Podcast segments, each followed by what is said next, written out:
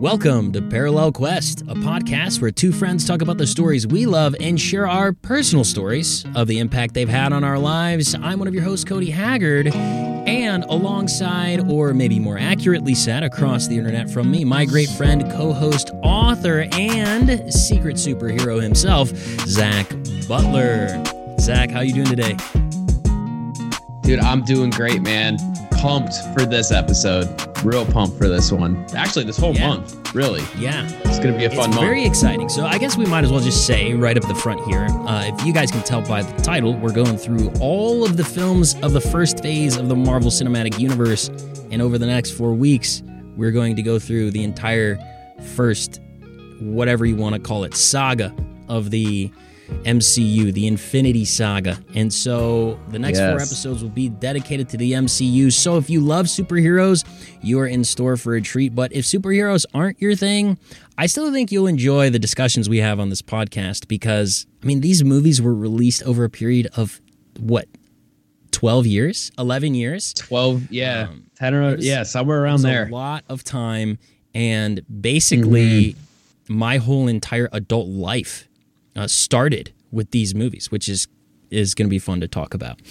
Um, Yeah, yeah. So, uh, with that, we are so excited that you guys are listening. But there is something, there is a phenomena going in on in culture where people are getting so excited about grabbing on to collecting collectors cards, trading cards, and I've seen it happen with.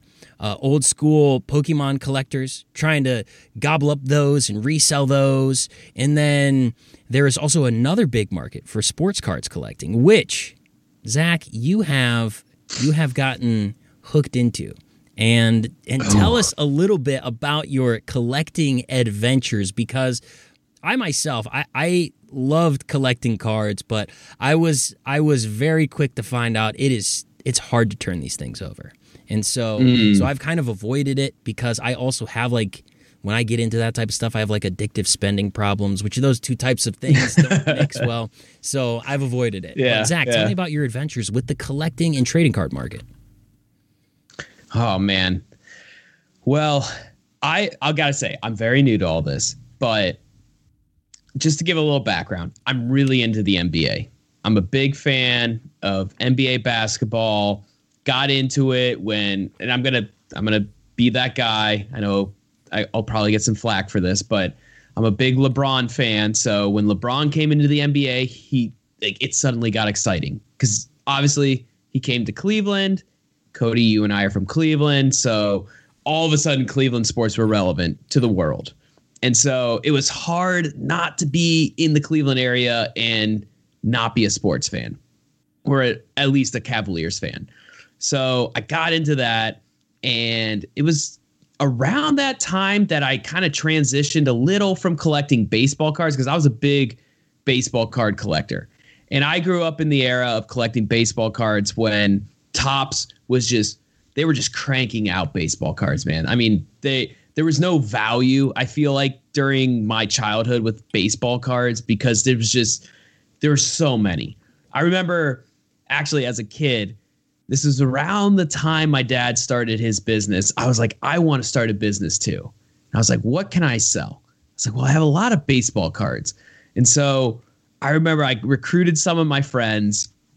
We all went down to my basement and I had them. I didn't do any of the work because you know I was the I was the business Right, owner, man. I had the ideas. I didn't do the work. So I had two of my friends down there, and we were sifting through all of my baseball cards, and we were trying to make quote unquote packs. And so we would like get all the pitchers from one team, and we'd put them in a rubber band. We're like, we're gonna sell this for ten dollars. This is good. This is a pack of pitchers for ten dollars, and then we get all like the shortstops for a team, and we'd package them up. And I ended up selling none of these cards, made no money off of any of this, but that, that was my kind of my like first foray into this whole trading card buying and selling thing. So fast forward to 2021. I'm into the NBA right now. I've always I've been since, like I said, LeBron came into the league. So I've been tracking it for a while. And just recently I heard that NBA basketball cards are kind of exploding on on the market right now. And especially eBay. And for certain reasons, certain people are moving over to selling and buying cards, and the just in general, the market's big. And I heard this, I was like, man, like I feel like I know a lot about the NBA. I feel like I know buying and selling fairly well. Like I, I'm going to try my hand at this. So, as of a couple weeks ago, I started very new to this. Started getting into it, doing research. And as, as I was telling you before the podcast, man, like there's a, there's that learning curve, that initial learning curve, and you go into that learning curve knowing there's a curve, and it still for some reason catches me off guard. It's still hard, and I like I want to be at the point where I know it all and I can like buy and sell things at will, but I'm at that beginner point still. So my adventures kind of came to a culmination tonight as we're and I'm trying to buy this card. And I don't want to say what it is because it's it's a gift for somebody and I I want to I don't know when this will go out and I might not have the card by then. So but I'm trying to buy this this card. And it's it's it's it's a tough card to get because you want to have in the card world a good rating and you want it to be a perfect card. So they usually sell for a little higher. Well tell me about but tell me about wanna... rating. What is a what is a rating? Is that based on its condition? Is is that what a rating is? Yeah. So, so there are there are four things that a card gets rated on four aspects of a card. So there's like your corners your edges I believe it's the the gloss of the card and then any like scratches. Okay. So they they kind of go through this this criteria and you send your card off to a professional grading system and they take it takes like 8 months for this whole process to happen. So you ship it off, they look at your card, they eventually ship it back to you and the best ratings are a 10 or a nine and a half, depending on which company you're going with. They have different grading systems, but the best one that has the highest resale value on eBay is a 10 by PSA. And so you kind of look for those cards on on eBay because they're usually the ones that are selling for hundreds of dollars, if not thousands, if not and I'm not kidding here, millions of dollars. I think recently a basketball card sold for like 4 million dollars, like a That's rookie crazy. card.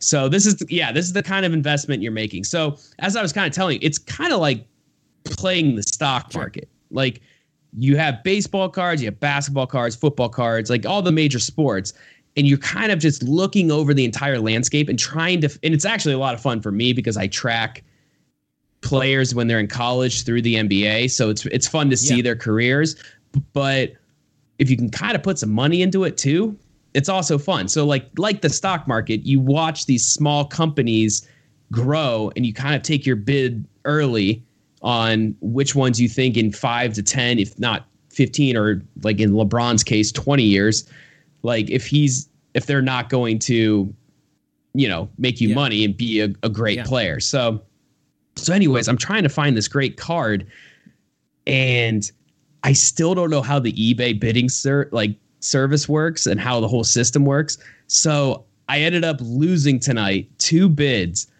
on a card that I was like, for certain, I was like, I got this. I'm, I think I'm a little bit overpaying for this card, and I ended up losing it twice. And so it's, it's the whole thing has just been, it's been yeah, fun yeah. because I get to finally really dig into the NBA and really look at sometimes some players I've never even heard of that I'm like, holy cow, this card's selling for two hundred dollars yeah. right now, and you gotta you gotta watch market trends, and you gotta watch how cards are selling and how they're not selling, and who might sell in the future. And so it's really exciting right now that we're recording this March of 2021 because the All Star break is over.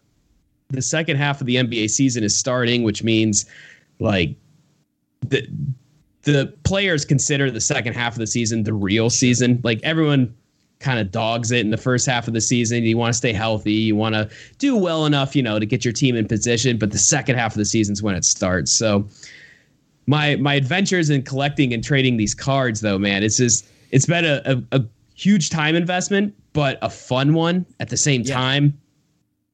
But also a frustrating one when it comes to actually buying and selling because it's a lot harder than you think. It's a lot harder to buy good cards at a decent price. You don't want to blow all your money on a, an expensive card because then you might only turn twenty dollars right. on it. Yet you spent two hundred fifty dollars to yeah. buy it. So you wanna you got to kind of watch all that. So right now I'm playing with I'm playing with like money on the low end of things, like anything under a hundred dollars right now. And those who are listening, if they like buy and sell cards, are probably laughing at me like, "Under a hundred dollars, dude, you're never gonna like make any money." But I got to get my feet yeah, wet you first, yeah. you know. Like I got to d- dip my toe in the yeah. pool to see if like this is something I want to do. So it's it's been fun though. Tonight I'm really frustrated that I lost two two bids, but that's just another part of the learning curve, man. But it's it's it's really fun. I don't know if you were like if you even tried selling cards. I tried selling Pokemon cards when I thought the fad was ending, and I mean, here we are in 2021, and Pokemon's still a huge thing. Yeah. So who knows what some of those holographic like Blastoise and like Charizard cards that we had back in the day were worth. Yeah, but yeah, I mean, how could we know when we were 10? But yeah. I, I remember selling those at garage sales and I made like 20 bucks one summer selling them at a garage sale. I was like, man, I'm making a killing. See, now for us, the rumors of the value of those things had circulated pretty well. So there was people who were saying like, yeah, man, you get a holographic Charizard. The things were like million bucks. Easy. so, but I mean, a little we like ten, so it's like, of course, yeah, yeah a million Inf- bucks. Like inflated, not knowing that hey, if you turn it around for two hundred bucks, that's still like really good, right? Um, yeah, yeah. and as far as to answer your question about if I've ever messed with selling cards, I've never tried to sell any of my old cards because unfortunately they're just not in great condition. Um, so mm, I kind of keep them for keepsakes more than anything. Um, I still have like mm I still have my holographic first edition Zapdos that came in the first starter pack I ever got as a as a Pokemon kid. Uh, oh, so I still have that. Um, and I, I don't think it's worth anything, but I still have it. It's kind of like a keepsake more than anything. Um, but yeah. when I was playing Star Wars Destiny, uh, what was that? Four years ago, I mm-hmm. used to take mm-hmm. individuals and sell those, the valuable ones, um, because me and my friend would go halves on a box. So we'd split the cost of a box okay. and we'd split it like everybody got uh, an equal amount of every rarity. We drafted the box, right? Yeah. And so okay. And so then what I would do is I would sell my valuable individuals and just use it to buy more boxes. Mm-hmm. So that basically I was because I just wanted to play the game. I didn't really care about what I had. I just wanted to play, right? Yeah. So I basically yeah. used any money that I could make off the game to just get a bigger collection so I could make more decks. Get more of um, yeah, yeah. So that's the only time I've really experimented with buying and selling cards, and it was really easy because the game was pretty popular at the time. Um, unfortunately, yeah. it's dead now. It's gone. Um, and you you would sell these on eBay? No, not eBay. Um, I would actually sell them to uh, Team Covenant uh, Team Covenant's website. Oh, yeah, so really? Buy, like they're they're for uh, they'll buy any of the big trading card games, yeah. right? Magic, Destiny at the time, Yu-Gi-Oh, Pokemon. They'll buy it. Um, but Team Team Covenant huh. is more. It's not so much the collectors market as it is like the players market, right? So, yeah, yeah, who, yeah. They're very into yeah. the the players experience yeah. kind of. Yeah, deal. so that's kind of what circulates through them, and then there's a local local card shop, which if he would have taken Destiny at the time, I would have sold it to him, but he wouldn't take it because mm. he's he's not yeah. quite, he didn't have a he didn't have a player base. But anyway, we're talking about really mm. nerdy stuff that has nothing to do with the MCU. The MCU is most certainly a nerdy thing, but this is a different um different nerd. Yeah, thing, but uh, very yeah very so, different. But hey, speaking of the MCU, man, in yeah. movies, see here might have almost gone to a movie theater this past I weekend. I was so close. I was, I was this close. All right. and so it, it's funny because as I as we are going through these MCU movies, I kind of been thinking through writing like a essay on each movie, like a contemplative essay that goes over like what's a strong element of storytelling in each movie of the MCU. And as I mm-hmm. rewatched these over the past few weeks, um, I was totally burnt out by the end. By the way, I did make it all the way through, and oh, good for uh, you. There was a couple I skipped. Ones that I had seen more recently, I skipped uh, that I had known pretty well.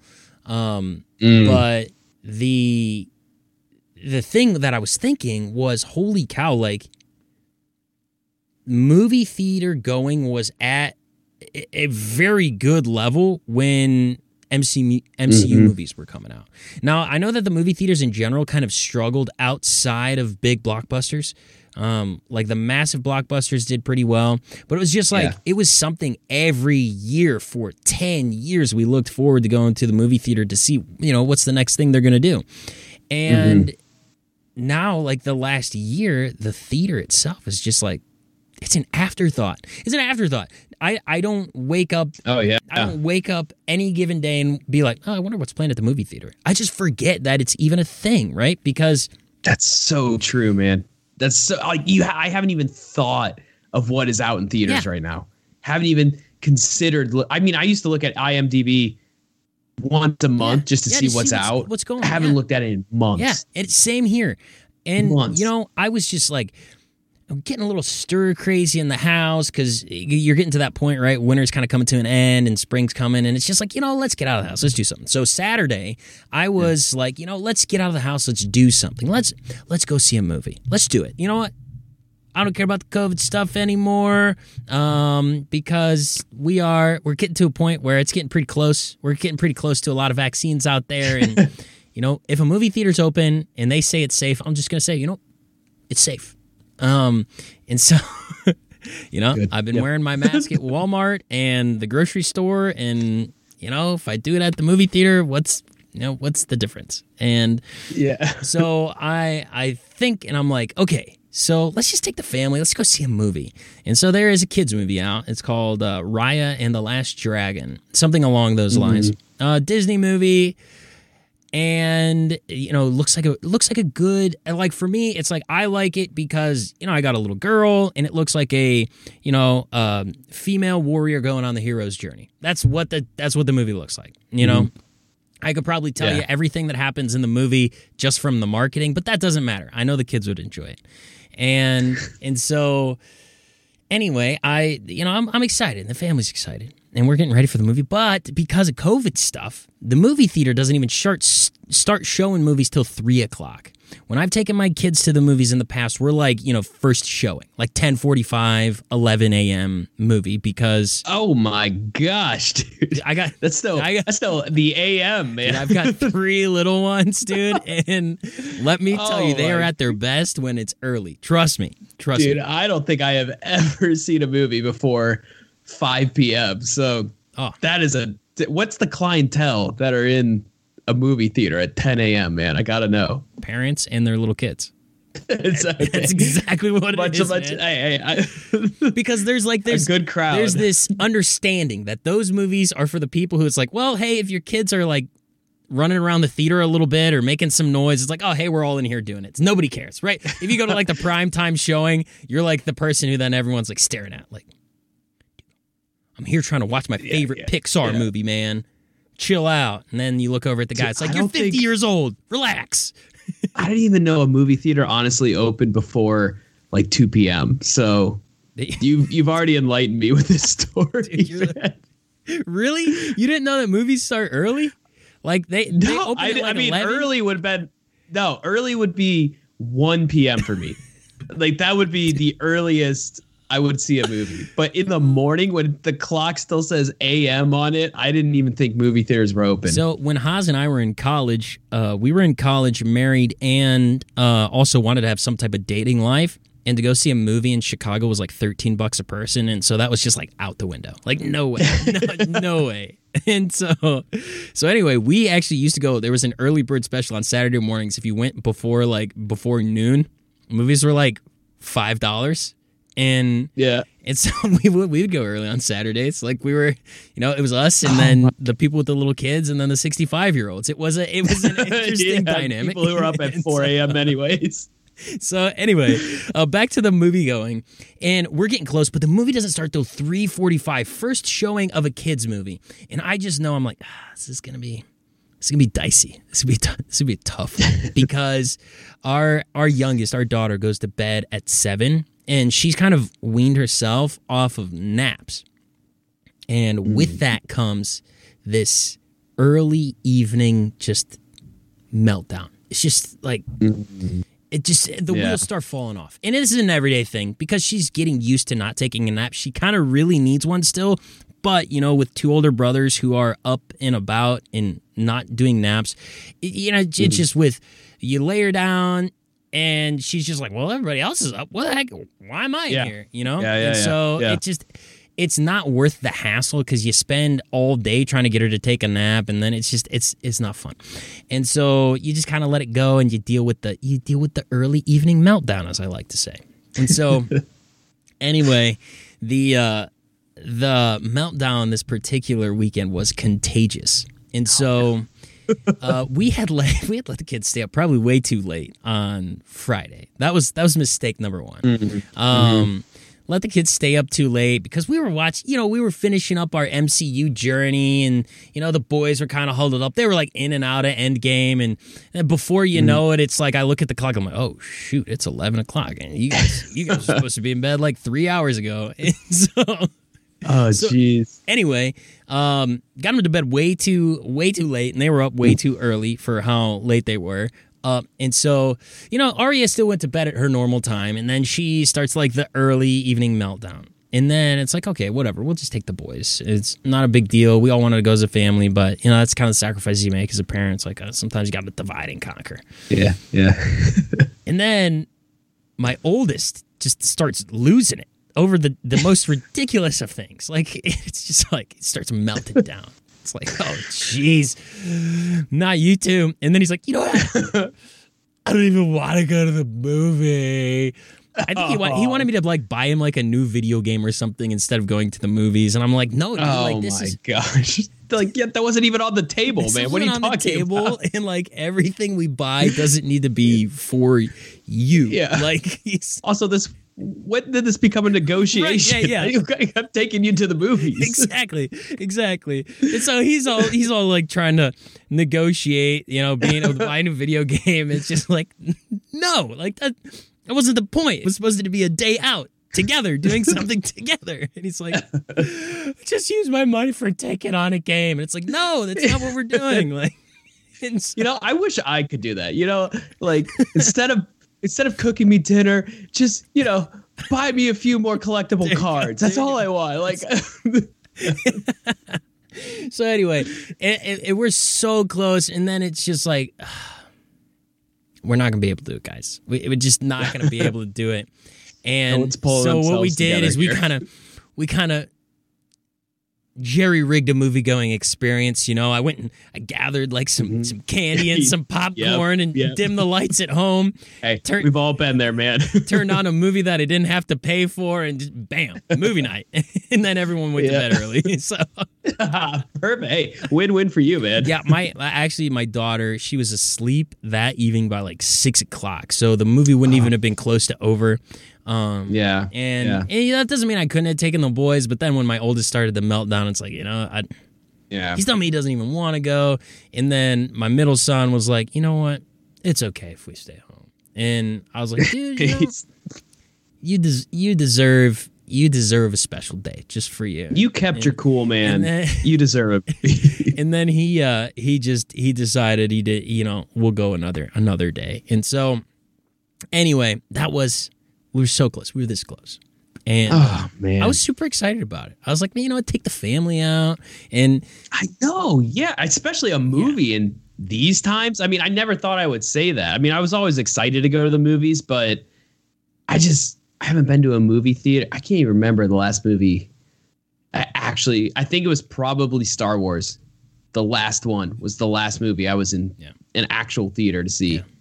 and, t- and tickets ah. are tickets are pretty cheap man like Oh, I'm like sure. they're Yeah. charging matinee prices for you know weekend evenings um, Yeah. at the at the movie Like- theater i was gonna go to and it's like well man jeez you know hey, once they lower the price of popcorn, then I'll be there. like literally Till that happens, not stepping foot inside a movie theater. literally it would have cost as much like for me to buy the movie on disney plus for the, like the premium viewing or whatever because it's 30 bucks and it would have cost me 30 bucks to take five people to the theater and it's like well you know might as well go see it on the bigger screen right and Yeah. Yeah. uh, i know a lot of people would rather like a lot of people are excited about like the the movies released at home and for me it's just like Mm. It's like there's just some movies you don't want to watch at home, and maybe it's because me, because like I don't have like a speaker system or a sound system. I just have like a you know Yeah. a basic 43 inch TV or whatever.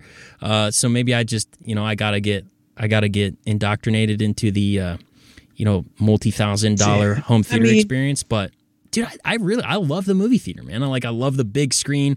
I love when you can feel your seat shaking from the sound. It's like yeah, that's that's what it's all dude about. Dude, I i agree man like there's it's not a convenience thing for me for a movie theater it's it's a, the experience it's like i want to go where i get overpriced popcorn that's just doused in butter i want a giant overpriced coke i want to sit in a chair that shakes when in, there's loud noises and my feet stick to the ground and i want to like Ah, dude, yes, I. I want to experience that, man. Like I want all of that. That is why I go to a movie theater. I- I don't go because like the mo- like I go because the new movie is out. But Yeah, for sure. I mean, like you said, anymore.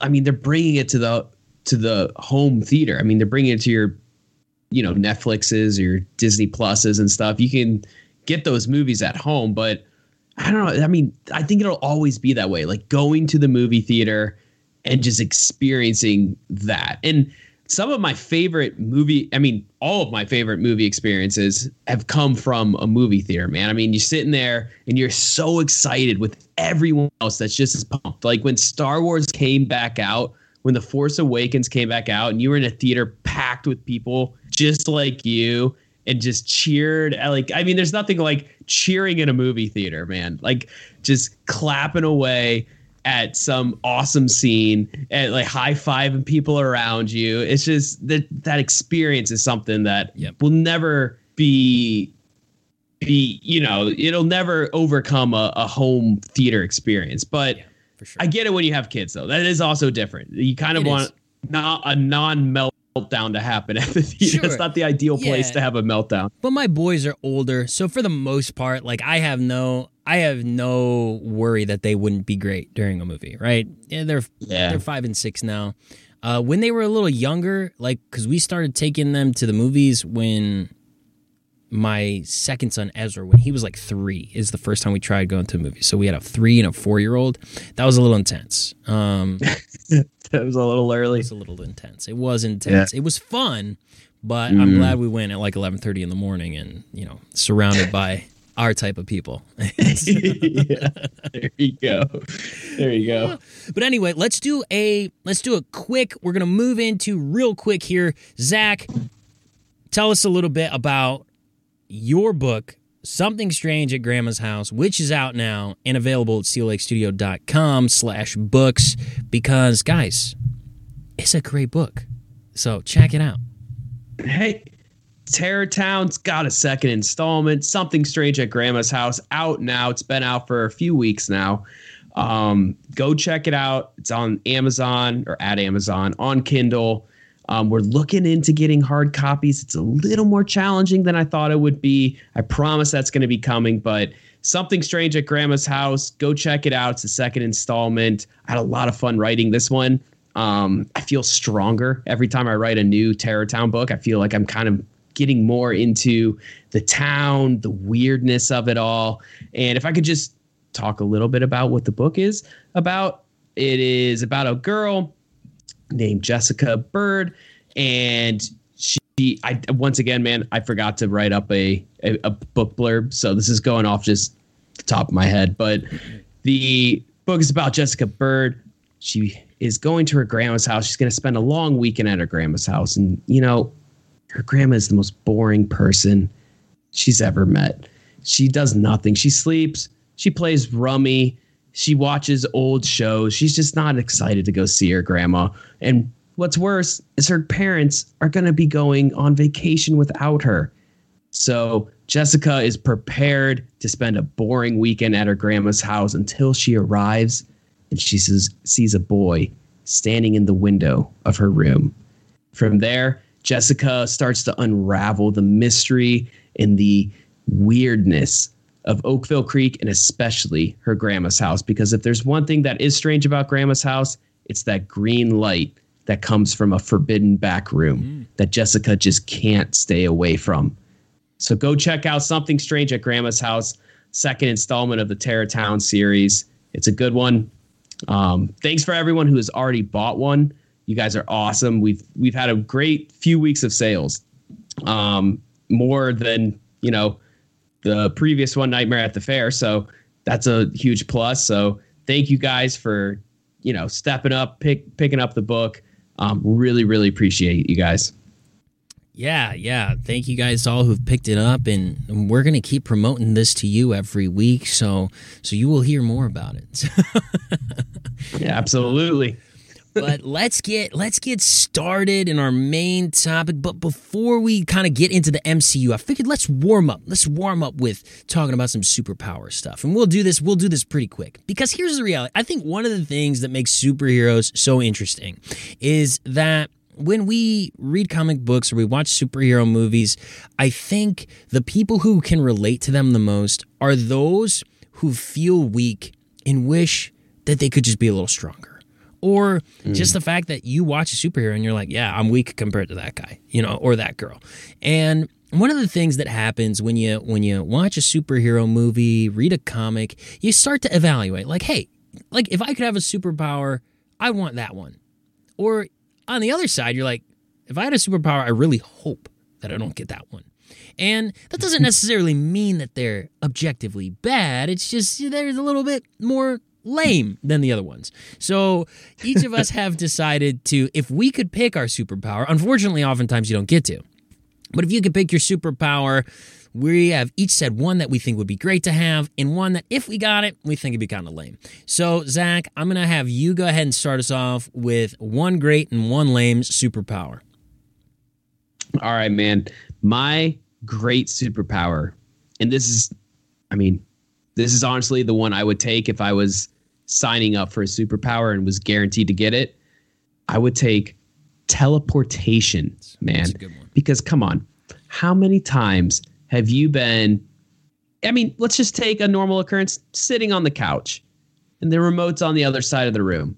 Dude, you don't want to get up and walk over there no and way. pick it up, walk back to your seat, sit back down. How cool would it be? Just be like, eh, all right, poof, I'm over there. Here's the remote, poof, back in my chair. Didn't even have to walk, no steps. nice. Hanging out. Yep. You know, or I can't tell you how many times I'm up in my office here, I'm writing away. I go to take a sip of my tea, and I'm like, shoot, I'm all out of tea. Now I got to walk all the way downstairs, turn on the electric pod, get the tea going. Dude, I would love to just poof just downstairs yeah. Next to get it going. I mean, you save so much and time. And poof right back up to do some work and, while it's heating up your water. Right, it's exactly. I don't have to sit down there and babysit no. it, man. I just gotta poof, poof, poof. I'm oh, all man. over the place. The time that I would save, the money I would save if I want to travel, poof, I'm out there. So I gotta say, teleportation is my number one. I wish I had it. I wish I had it. I'm very jealous of Nightcrawler from X Men. Dude, I was just gonna say, I was just gonna say, Nightcrawler. Nightcrawler's your guy, isn't he? he's my dude. I love him. He's my nice. favorite X Men. Nice. So like, I kind of took from him, but I mean, he's got something going on. He's got, he's he, has got the right superpower. Nice. But on the opposite side, the lamest superpower, man. And I think I, I think I've got a lot of fan appreciation here. I think I'll get a lot of support from them. I don't even know what to call this power other than just saying the power to talk to fish, man. I mean, I'm looking at you, Aquaman. Poor Aquaman, man. This guy gets so I, much I, for this. I, listen, I get, I get you got other superpowers. I get you can do other things, but having a main superpower that is solely based on aquatic animals is just like I mean, what are you going to do with that, man? I mean, I live in Pittsburgh and I got thankfully a few rivers running through my city but I mean, I'm not summoning anything more than a, you know, a, a catfish out of the river to do any damage. Mm-hmm. So, and even then, most I feel like most oceanic fish aren't all that threatening. Like you're gonna have to be in a certain area where certain fish are to talk to them. And then why would you even want to talk to a fish anyways? I mean, I mean, I'm What only hanging out with the orca, and that is it. Like that's the only I that's mean, the only aquatic animal not? that I'm having any business with because they're fast, they're huge, and they're deadly. yeah, exactly. I mean, why waste your time on anything else, man? no Like, reason. You're not gonna be talking to your goldfish sitting in a bowl. Like you just like, I don't. I I I feel like the power to talk to fish slash Aquaman is kind of the lamest. One of the lamest I, superpowers. I mean, it's definitely one of the lamest. And one of the things that I'll at least say is, is I thought about saying this one, and then I looked it up, and it's actually described as the ability to telepathically control and communicate with all creatures of the sea. And I was like, man, you know, I mean, that could that could be pretty deadly. And here's here's the thing. Here's the thing. I don't think it's a great superpower. I'm not defending that I would want to be able to talk to fish.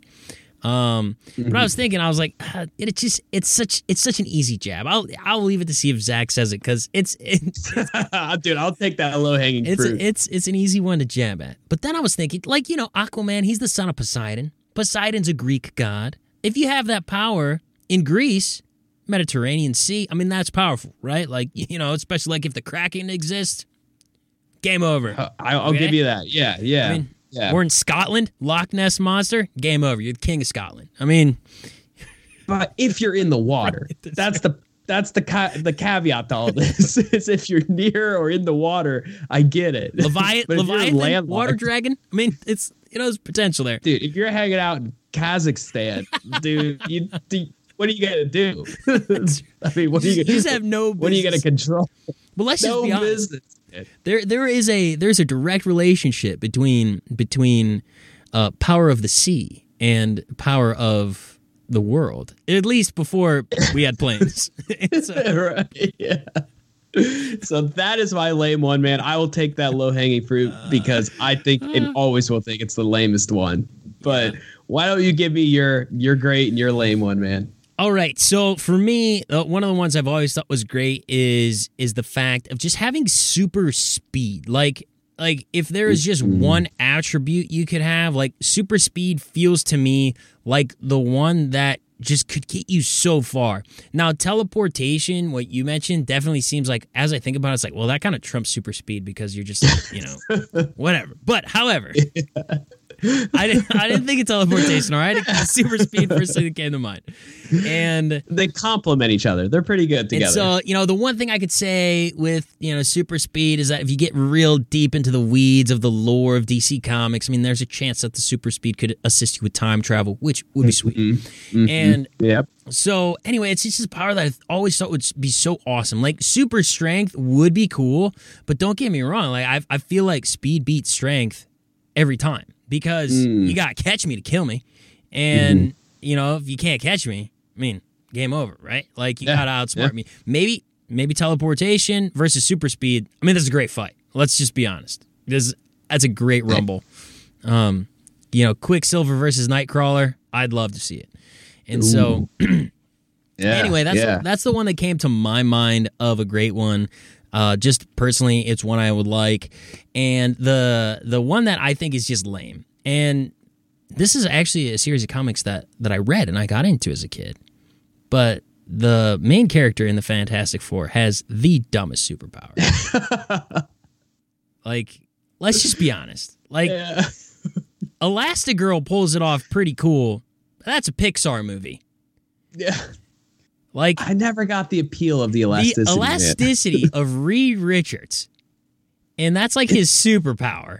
And It's the Fantastic. Four are like iconic Marvel heroes, and we're really leading it up with a guy who can turn into a raft and a trampoline or a parachute.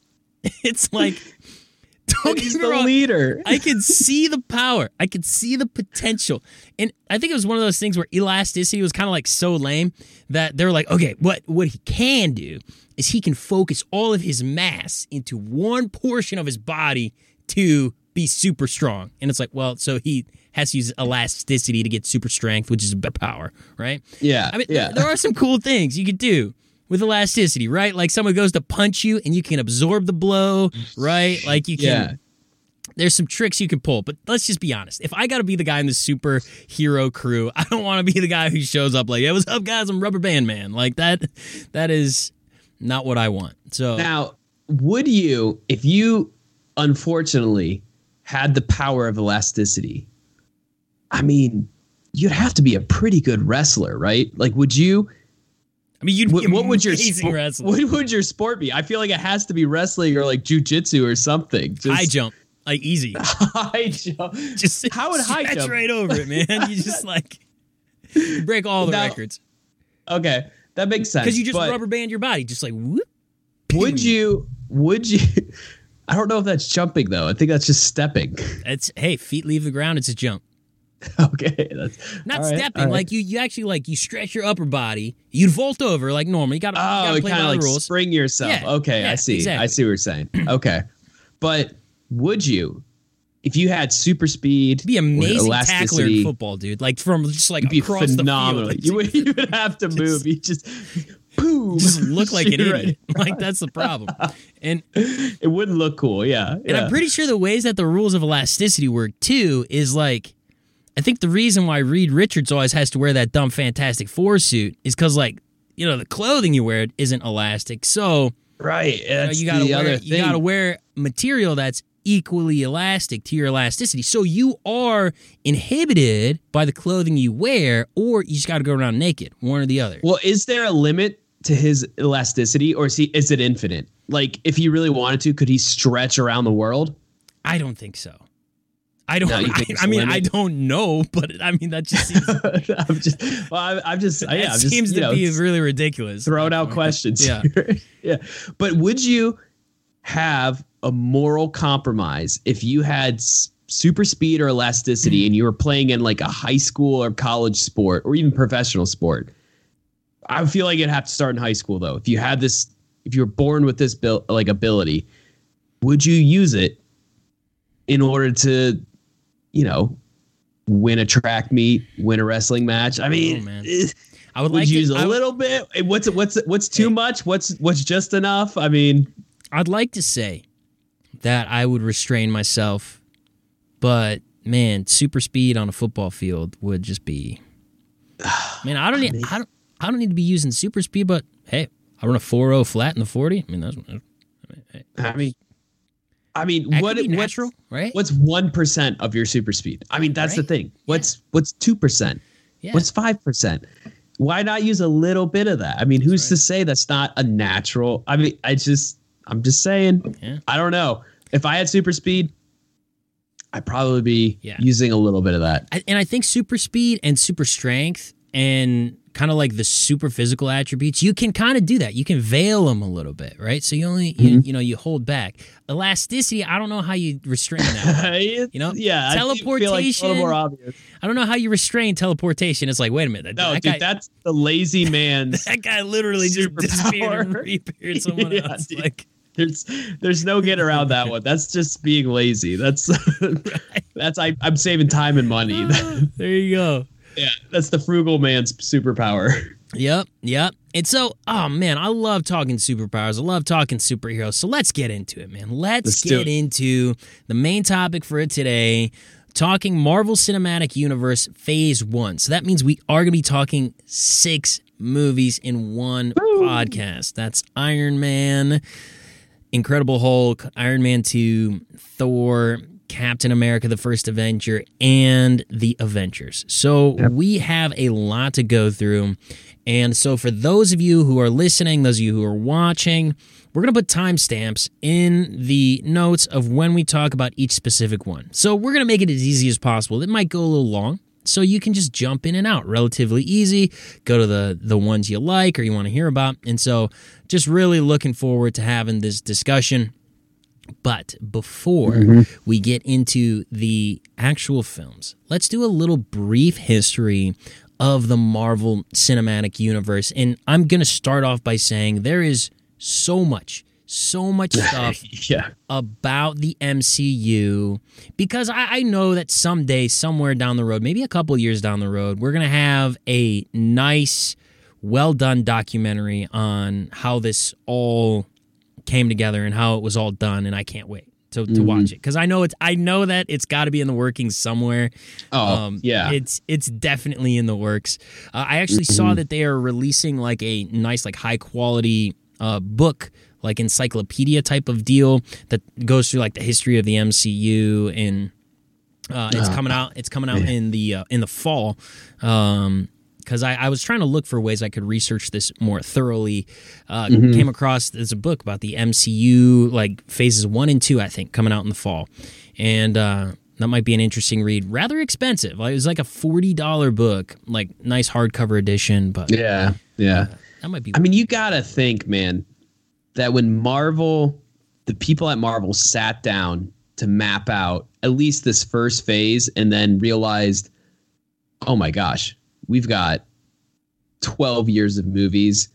Like, you had to think, they're like, we are gonna make bank on this franchise. Like the the the endless opportunity that can come from these movies, books, revitalizing comics. Yeah. Like that's just those are just byproducts of just kind of making superhero movies. But then you have, you know, actors editions, you've got video games, you've got who knows, even 20 years from now, reboots of some of these, which unfortunately I I don't think they need them, but you know it's gonna happen. Like they just they know they've they've struck gold with mapping this out. And they deserve it, man. I mean, this is one of the and I I was saying this to my family recently, but I think the Marvel Cinematic Universe and what they did to tie in all these movies and characters, but also give them their own spotlight and to develop them is one of the amazing feats that has ever been done in, in cinema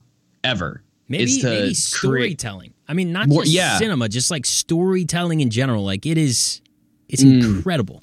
it's in it's almost unimaginable to like think that people actually sat down and planned out this 12 year just this first fi- like first saga. Like this is just the first of who knows how many they have planned or want to do but they did this first one very very well. So Yeah. we're going to get into phase 1 here Yep. but I just wanted to put that up Yeah, front. like this sure. is th- this even this first phase of this first saga is they knocked it out of the park with this first phase by the way. Like i was leah and i are going through all of the marvel movies right now. We just finished the first phase tonight before recording this and i forgot how just awesome the first phase is like this great movies they really knocked it out of the park I, with this I first like phase phase one has probably what I would consider to be like the the better storytelling, like consistently Mm-hmm. out of all the phases.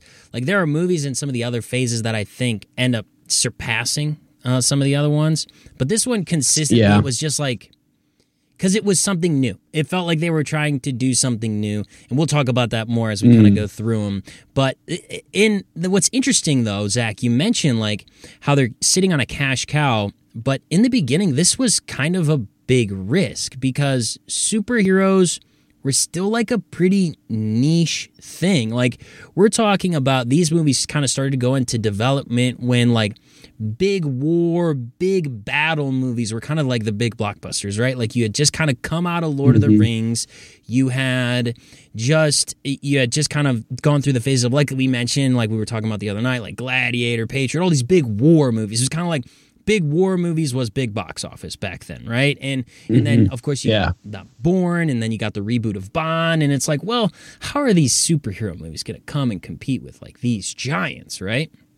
And so uh, it was a little bit of a risk. And so what happened is in 2005, Marvel had recently acquired the film rights back to Iron Man.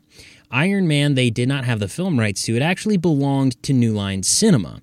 New Line Cinema could not meet a deadline for their film project. And because of that, they lost the film rights. And so Marvel had then, because of projects with Thor that had fallen out and Captain America that had fallen out, like all of the the the Avengers were like other studios had the film rights. And then Yeah. in 2005, it just kind of all came together where Marvel was now sitting back on all their film rights for the original Avengers.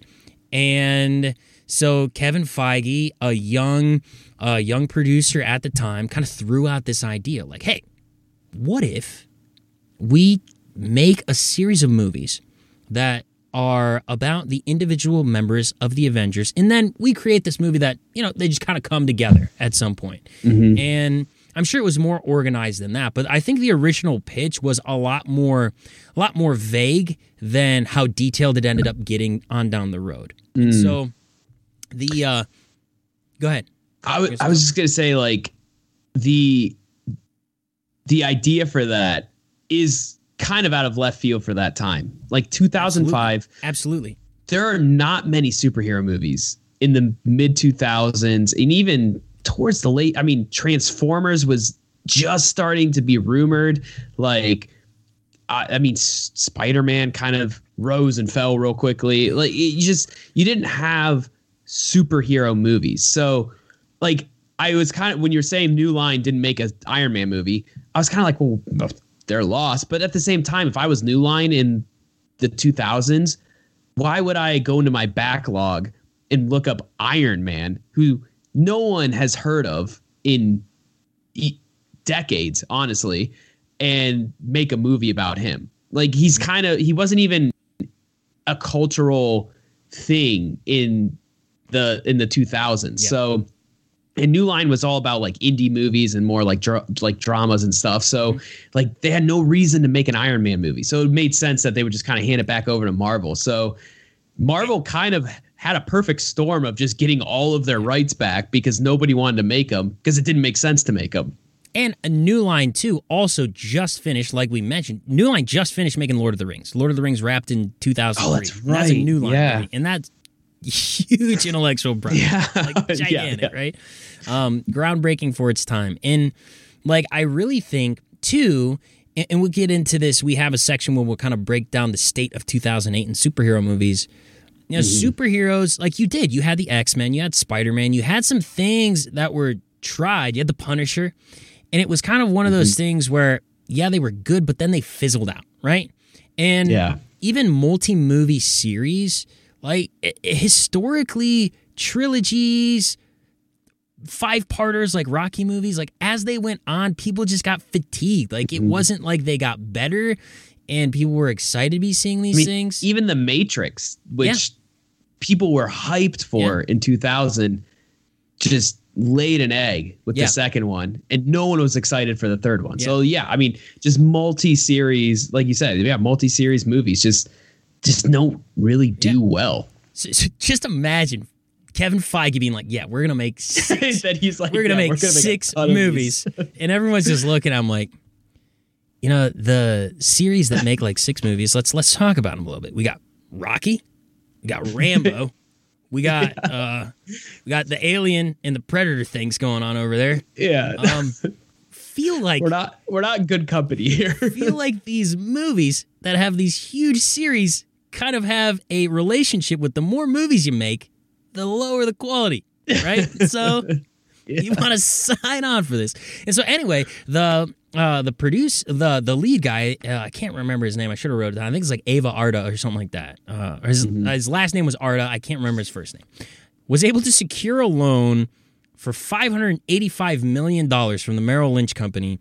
And that was like the budget for this thing, like starting off the. MCU. Oh like, gosh. and so obviously they didn't spend it all on one movie. You know, they had a plan to to make the money they got worked, and this is a huge loan that you got to pay back five hundred eighty five million dollars, and so um, developed a story team and began planning out the stories that would later on lead from Iron Man to the Avengers. But what I'm going to ask you, Zach, I got a little historical nugget for you here, and I can, I will be shocked if you get them right because. Um, I, I, outside of big comic book fans, I don't think a lot of people would get this right because I think most people's experience with M- Marvel is probably MCU. And so I'm going to ask you, who were the original members, the founding members of the Avengers in Avengers number one, which was released in 1963? And here's a hint I have for you there's five, and two of them don't even show up in the MCU until after phase one. Hmm. Okay. Oh, not till after MC one. Well, all right. So there's it's got to be Iron Man. Iron Man, yeah, he's there. It's got to be Thor. Thor's there. Oh man. Captain America? No. No. No. No. What? No cap. Dude, he's like the flagship of yeah. MCU. He comes in. He, Whoa. He comes in. Now, Captain America had been created. Like they had the Captain America comics that w- were released in the 40s okay. But he wasn't part of the. He was not a founding member of the Avengers because one of the storylines is, and I think Avengers number four, the Avengers find Captain America frozen in ice in Avengers number four. So he's not a founding member of the Avengers. oh, dude, those were going to be my three. Uh, who else? Hulk? Yeah. Bruce Banner, yeah. Okay. And then two of them don't show up till after. hmm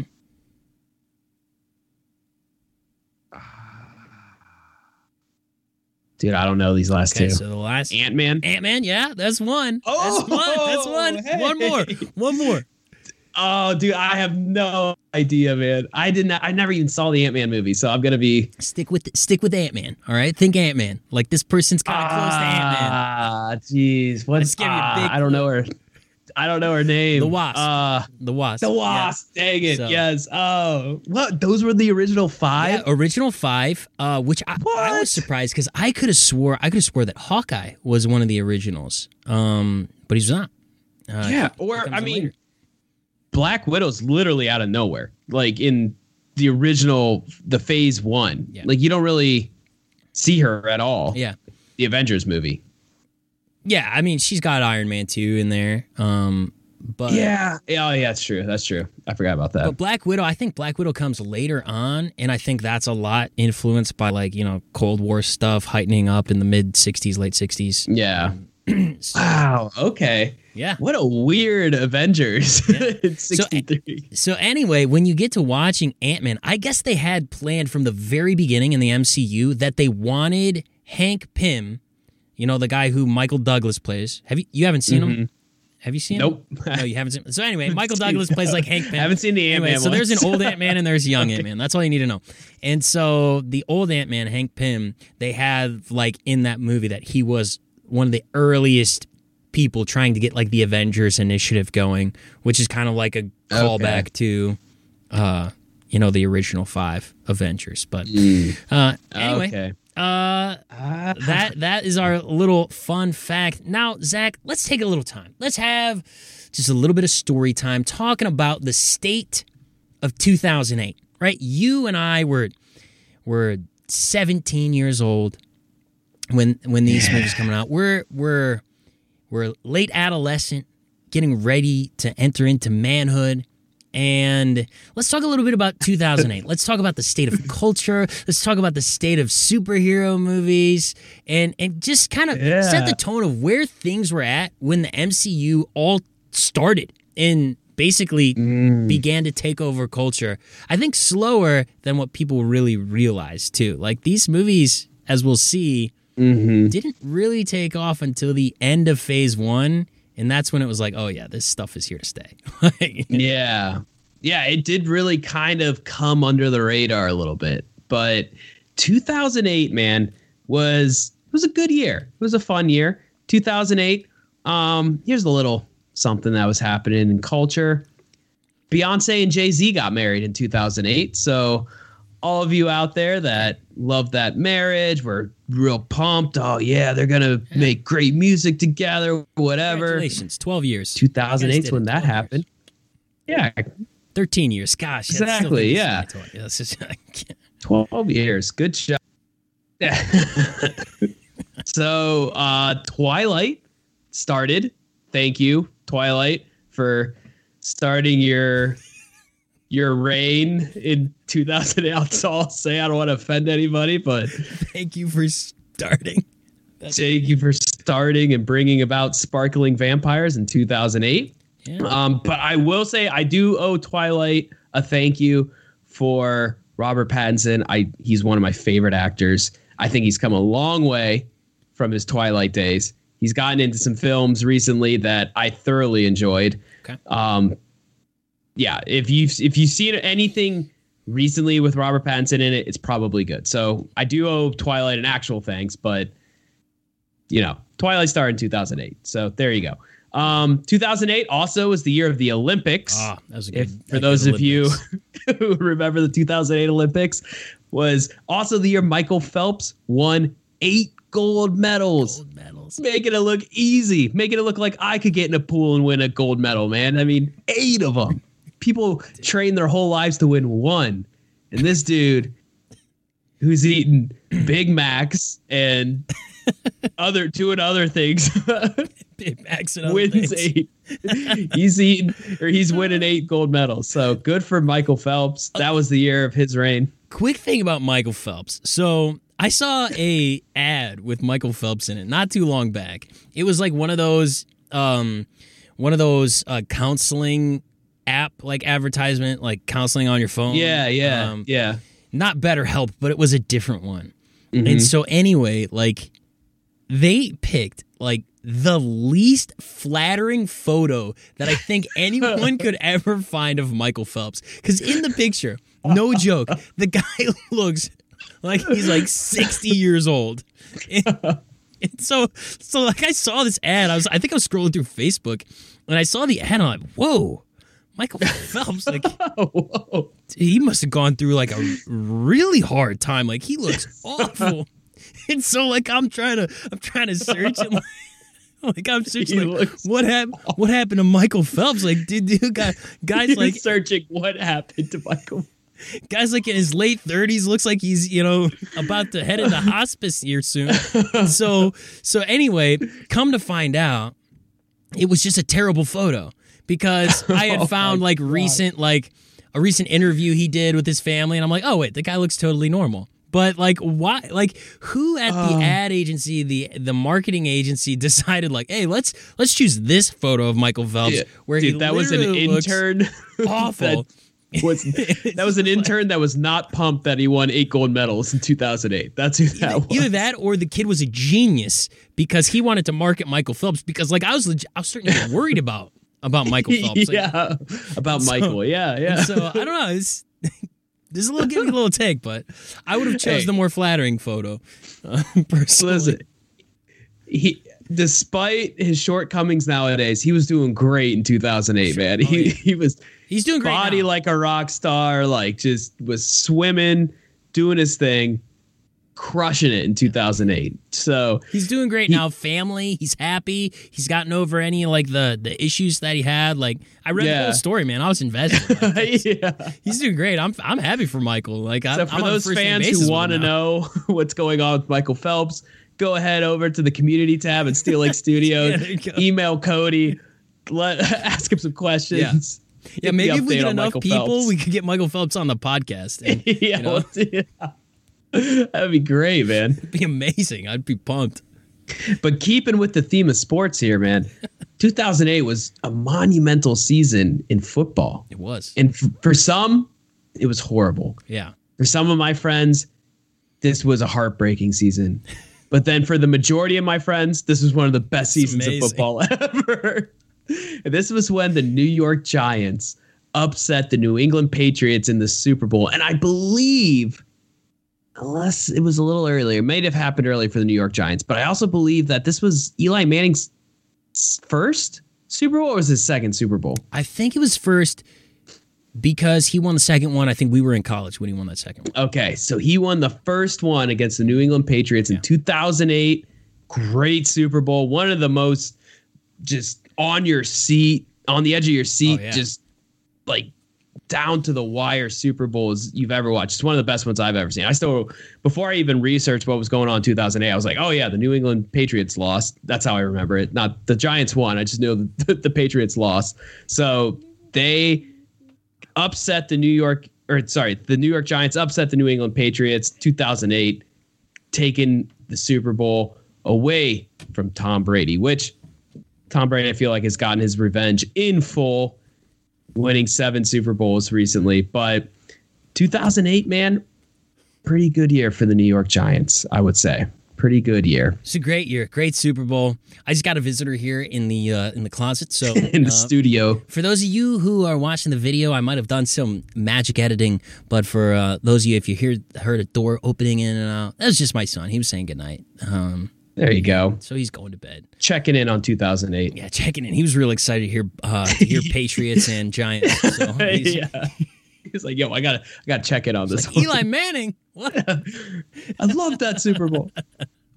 but for, but for me, man, in 2008, I wasn't really into superhero movies, and I feel like uh, I was probably with the majority of Americans in 2008. I I watched Batman Begins and Spider Man. I was real pumped. I loved the original Spider Man. Had it on DVD. Watched it all the time.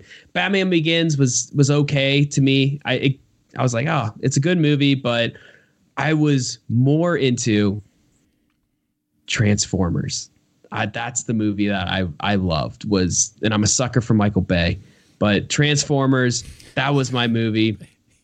I know, man, I can't help it, but I in 2008, man, I wasn't really focused on movies or superheroes or any of that. I was I was all about baseball and getting a scholarship for baseball. That's when we were going into our senior year. We were getting ready to graduate. That was mm-hmm. kind of my main that dominated most of my time. And so I feel like for most of America, the Marvel Cinematic Universe starting its phase 1 just kind of came under the radar. Like I said at the beginning of this, is just it wasn't really a thing. I mean, superhero movies weren't even big. It wasn't like they were getting diving into a market that was like hungry. It was mm-hmm. honestly a few movies here and there. Yeah. But how was how was 2008 for you, man? What were you what were you feeling before the Marvel Cinematic Universe kicked off?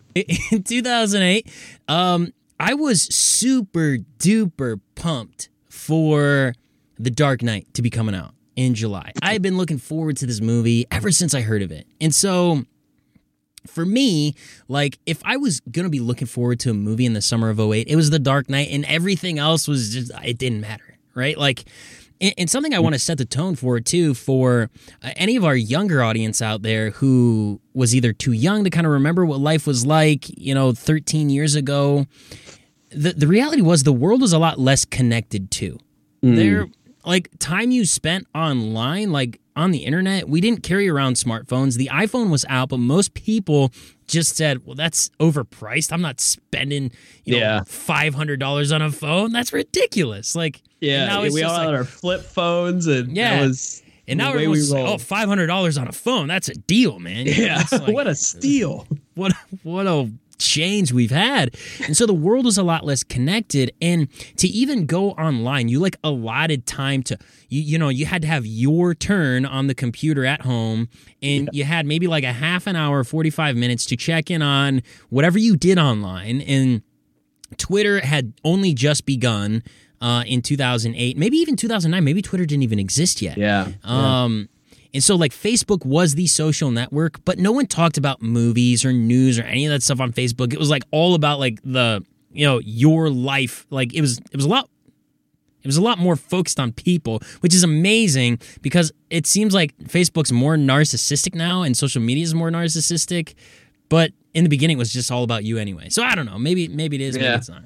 Um, and so the world is just a lot less connected. And so like news and stuff going on in the movie world, you just you kind of had to follow it and it kind of had to be your thing. Like mm-hmm. going yeah. to the movies was just like you you literally you called up your local movie theater because sure they had their show times posted online, but like our parents hadn't fully adapted yet to the fact that everything was starting to go online. So I was like, yeah, call the movie theater, mm-hmm. see what the show times are for this, this, and this. and we'll kind of plan out where we'll go. And it's just like, man, this, like, you know, and you would, you'd have to sit and you'd have to listen through every movie. And of course, you know, the one you wanted was always the last one they said. And it's like, oh, come on, you know? Dude, this is when you had to call the place on a home right, phone. Right. I remember yeah, still having a home yeah, phone to uh, call this. Like, Who's heard of that nowadays? So the world is just such a different place. And so to be releasing this intertwined movie universe, it was like, how are you going to spread the word? Like, people don't really read a lot of movie magazines. It's like, well, let's just make yeah. good movies. And I think that's where the end credit scene was so important, right? Because each movie mm-hmm. had the end credit scene that kind of hinted at, like, hey, this is connected to something else. Or, you know, in The Incredible Hulk, they have Tony Stark in there. So it's like, hey, this Iron Man guy is in this movie. It's connected, and if you didn't see that movie, go see it so you kind of know they're connected, right? Yeah. Um, and so I think that's kind of maybe this is just a this is just a hypothesis. I don't know if it's fact. I think that's maybe why they did the end credit scene type of stuff to just kind of like hint at like, hey, this stuff is all connected. You know, for you know the fact that because half the world really Yeah. was not using the internet that much, and so um, the thing with movies and superheroes is I was, I was a big superhero fan. Became uh, became a big superhero fan when the Spider-Man movie came out in 2001 2002 whenever it was. I loved that movie to the point of where I became the kid. I would call up my local library. I would reserve all of what were called the Marvel Essential collections. There were these big fat books that collected like multiple volumes of Marvel comics. So I read like the first original 100 issues of like Spider-Man and Fantastic 4, X-Men. Like these were comics that I read like as a kid, like the original 1960s versions. And in these essential collections they were like they were in black and white so you didn't even get the colored versions so so so you just really had to use your imagination well Yeah, And, uh, but anyway, a big comic fan, and I just felt like the Spider-Man movies had fallen off, right? And so Spider-Man 1 and 2 pretty good. Spider-Man 3 was one of the most disappointing movies I think I've ever gone to see cuz it just it was so like man, you, you ah, plot everywhere. It's such a mess. X-Men, another series, first two movies like really good. Like hey, those were pretty good. Like I feel like X-Men 2 was actually better than 1. And then X Men 3 was like, what the heck? What's going on here? This is getting ridiculous again. Oh my god, dude, X Men. That is Yeah. going way back. I saw that at a birthday party sleepover when I I I can't even remember. We stayed up all night. As still in my mind, one of the most tired I have ever been. And I remember I was the only one up, and I just watched X Men two two times. I think that night just to stay up. Oh my gosh, that is going way back. That's a good movie though. X Men with the original Yeah. one's good. And then, of course, there's the Fantastic Four that also had two movies come out, and Oh, I didn't like either one of those. I never liked either one of those. Either one of those were good. Never do well. and uh, and, but I did see Batman Begins, and I love that movie. Uh, it came out in 2005 at a time where I was like, ah, you know, maybe super. I'm starting to get a little superhero Mm-hmm. fatigue. Funny to talk about having superhero fatigue in 2005. Didn't know Yeah. over the next 10 years we were going to be getting, you know, probably what between DC All and of them. Marvel, probably like 30, 35 superhero movies. Insane.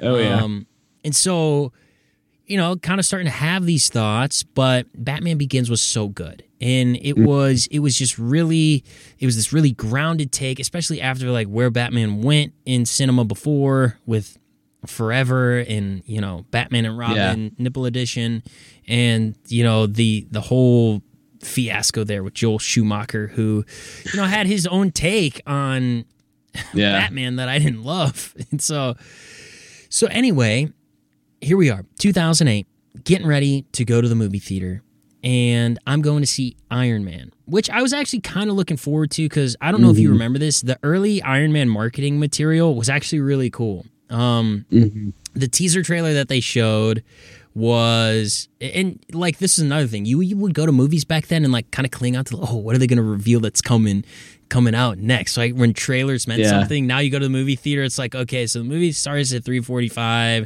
it's gonna be like 20 minutes of trailers that i've probably already seen and so we'll mm-hmm. come in at you know 4 or 5 or whatever. And Also, back then, the trailers actually were trailers. They teased the movie. yeah for sure yeah. Anymore now, dude, I feel like I see a trailer. I'm like, I don't have to go see that movie. I already know how this thing. I know the beginning, middle, and end of this whole movie. Yep. So this is great. Yeah. Like I feel like I've seen the whole movie with the trailer. It, so I don't know if you remember this, but the Iron Man marketing material was that scene.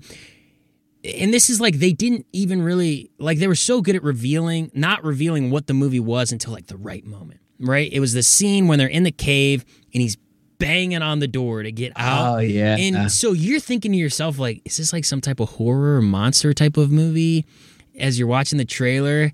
And then he busts out of the door and the trailer plays Iron Man by Black Sabbath and it Yeah. gets like really loud. And then it just shows like a couple of shots of Iron Man flying around and some action sequences. Like there's no there's Yeah. also no dialogue from the movie. In the trailer, and I don't even think they reveal that Robert Downey Jr. is the actor. It's just Iron Man. Like the trailer was like just Iron Man, right? And so then it then it ends with the part when he blows up that big tank over in Yeah. uh, the Middle East, and then it says It's big like- on screen Iron Man, and it was like, you know what, that looks pretty cool. Um, yeah, yeah. and so, anyway, was excited to go see the movie. And in 2008, the world was given the gift of Iron Man. And what we're going to do now is we're going to talk about Iron Man. We're going to go through all six movies of the Marvel Cinematic Universe. We're going to go over some stats, some scores, uh, some stats as far as like the type of money it made, some scores, and then we'll do a fun fact for you guys. We'll share our initial impact and lasting appeal. So this is going to be fun. So Iron Man comes out in 2008 in the box office worldwide rakes in $585 million, which is number 170 all time worldwide, according to a, a website, um, I think it's called Box Office Numbers, um, that I found. And so, Pretty good. Also, critical reception. We're going to talk about critical reception first. What I used for critical reception was Metacritic and Rotten Tomatoes. Um, Metacritic scores are based on estimated what they think critics would score if they don't give an actual number. And then Rotten Tomatoes is basically the critics give it a thumbs up or a thumbs down. Um, personally, I prefer Rotten Tomatoes out of all the critic sites and, and all the score sites because I just like the fact that you either thumb it up or you thumb it down. Like, Yeah. I don't want your score out of 10 for a movie because I don't care. Did you like it or didn't you? And who who Yeah. else would like it? Go it? see it or know? don't go Like, see it. That's the only thing that matters. And so on Metacritic, though, it scored a 79, which for a movie on Metacritic is very good. Um, anything getting close to 80 in the 80s or higher on Metacritic is a really good critical score on Metacritic. Uh, for movies, games are different, but we're talking movies here. Rotten Tomatoes, 94% critical approval, which is which is That's awesome. in 2008, that was really good. In 2021, it's a mess. Rotten Tomatoes is a mess, unfortunately, um, because there's review bombing on the user side, and then there's there's Yeah. the virtue signaling on the critic side, and it's just like, you know, was it good or wasn't it? Just be honest. Was it good or not? You know, and yeah. Rotten Tomatoes had more integrity 13 years ago. Um, on the audience side of things, on Metacritic, this got an 8.5 out of 10. Uh, I don't know why Metacritic decides that you get a score out of 10 for audience and then a score out of 100 for critics. I, you know, whatever. Uh, a 8.5 is the same as an 85, but what, you know, it is what it is. 8.5 out of It 10. is what it is. Yep. And on Rotten Tomatoes, it also got a 91% approval and audience score, which is very good. It's very good when both are in the 90s. That's super rare. Yeah. That's that's really rare. Um, and then IMDb, I put this on the audience score because both critics and audience can score on IMDb, but it's overwhelmingly audience on IMDb. So it has a 7.9. Uh, for those of you who aren't familiar with IMDb, uh, anything above a 7 on IMDb is typically a pretty good movie. So uh, I have a couple of fun facts here. Um, already talked about the New Line cinema failure and how that that uh, was bringing MCU back in house. And so what they decided to do, Jon Favreau, he was the guy directing the film, and he absolutely wanted um, Robert Downey Jr. as Tony Stark in Iron Man. Like absolutely wanted him. And not everybody who was on the executive side was like excited about Robert Downey Jr. Like everyone knew he was a talented actor. There was never any question about Robert Downey Jr.'s talent, but there was a question about his stability. Um, he kind of had a reputation in Hollywood up to this point as being, and and he's talked about it in interviews and and stuff before. He had a lot of problems, addiction. I mean, he wasn't really dependable. You know, he was notorious for holding up shooting because sometimes he wasn't able to be found, um, or you know, he was on a bender, whatever it is. And you know, Favreau was adamant, like, if there's anybody that I can imagine being a lovable a hole, it is Robert Downey Jr. as Tony Stark. And yes. and nothing could have been more true. Like this was an ultimate roll of the dice. Like you're first of all you're you're you're throwing out a six movie plan and you're saying we want to start this with Robert Downey Jr. in 2008. Um, Yeah. I could just imagine the executives being like, Like "You guys, you guys better not screw this up. We got 585 million dollars Yeah. in loans we got to pay back with interest. So you better not screw this up." Uh, and sure enough, they did not. And I believe that Robert Downey Jr. has some type of royalty deal with the MCU as well, so he's made out pretty good too. yeah, pretty Um, yeah. He's he's doing all right. But one of the things I found out with this casting is that um, Robert Downey Jr. and Jon Favreau had offices next to each other while they were filming, and uh, Robert Downey Jr. was one of the guys who was uh, essential into the comedy in in the movie Iron Man because uh, his understanding of it was he basically said, you know, I hate it when the bad guy becomes good and then he loses all sense of his character after that. He loses his sense of humor. It just doesn't make any sense. And so his thing was he wanted Tony Stark to be a good guy, but he still wanted to have that sense of humor, the snarkiness, and the attitude. And he Yeah. felt like that was essential to the character. And so a lot of the character Tony Stark it's got to be credited to Robert Downey Jr. not just on the acting of it, but also the creation from a writing and um, you know imagining level. So, so I think that's one of the things that's really cool because it it's so hard to divorce the two, right? Robert Downey Jr. and Tony Stark, and I think the reason why is because you know their lives are very parallel. Very Um, yeah. And I mean, that was my initial impact with it too, man. Is I was impressed with Robert Downey Jr. and I had no idea who Tony Stark was when I first saw this movie. Yeah. I just I saw the character of Stone, Tony Stark. I knew Robert Downey Jr.'s background, and I was like, oh, it makes sense that a gazillionaire would act like Robert Downey Jr. Like just the like I did I didn't think it was the other way around. I was like Robert Downey Jr.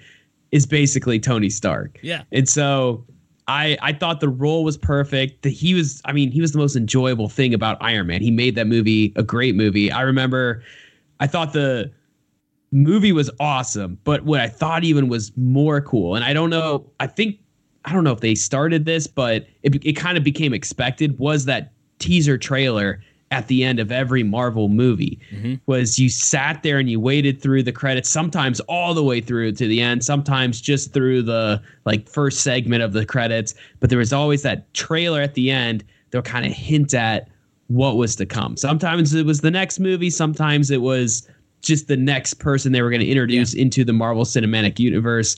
So I remember staying for other movies Mm-hmm. after that just to see if there would be trailers at the end of it. Yeah. Sometimes it was like me and my buddies were the only ones in the theaters, and we'd be like, oh, like, all right, I guess there was no trailer at the end of this one. It's just Word like, didn't get out Mar- on this one. yeah, Marvel conditioned you to stay. So Yeah, I. I remember my initial impact was I was so impressed with Robert Downey Jr. I loved Robert Downey Jr. after that first movie. I thought he was perfect for that role. And then Absolutely. Dude, the teaser trailers, man. You always you always hung around for those. That was a, just a staple, and still is a staple of Marvel movies. Yeah.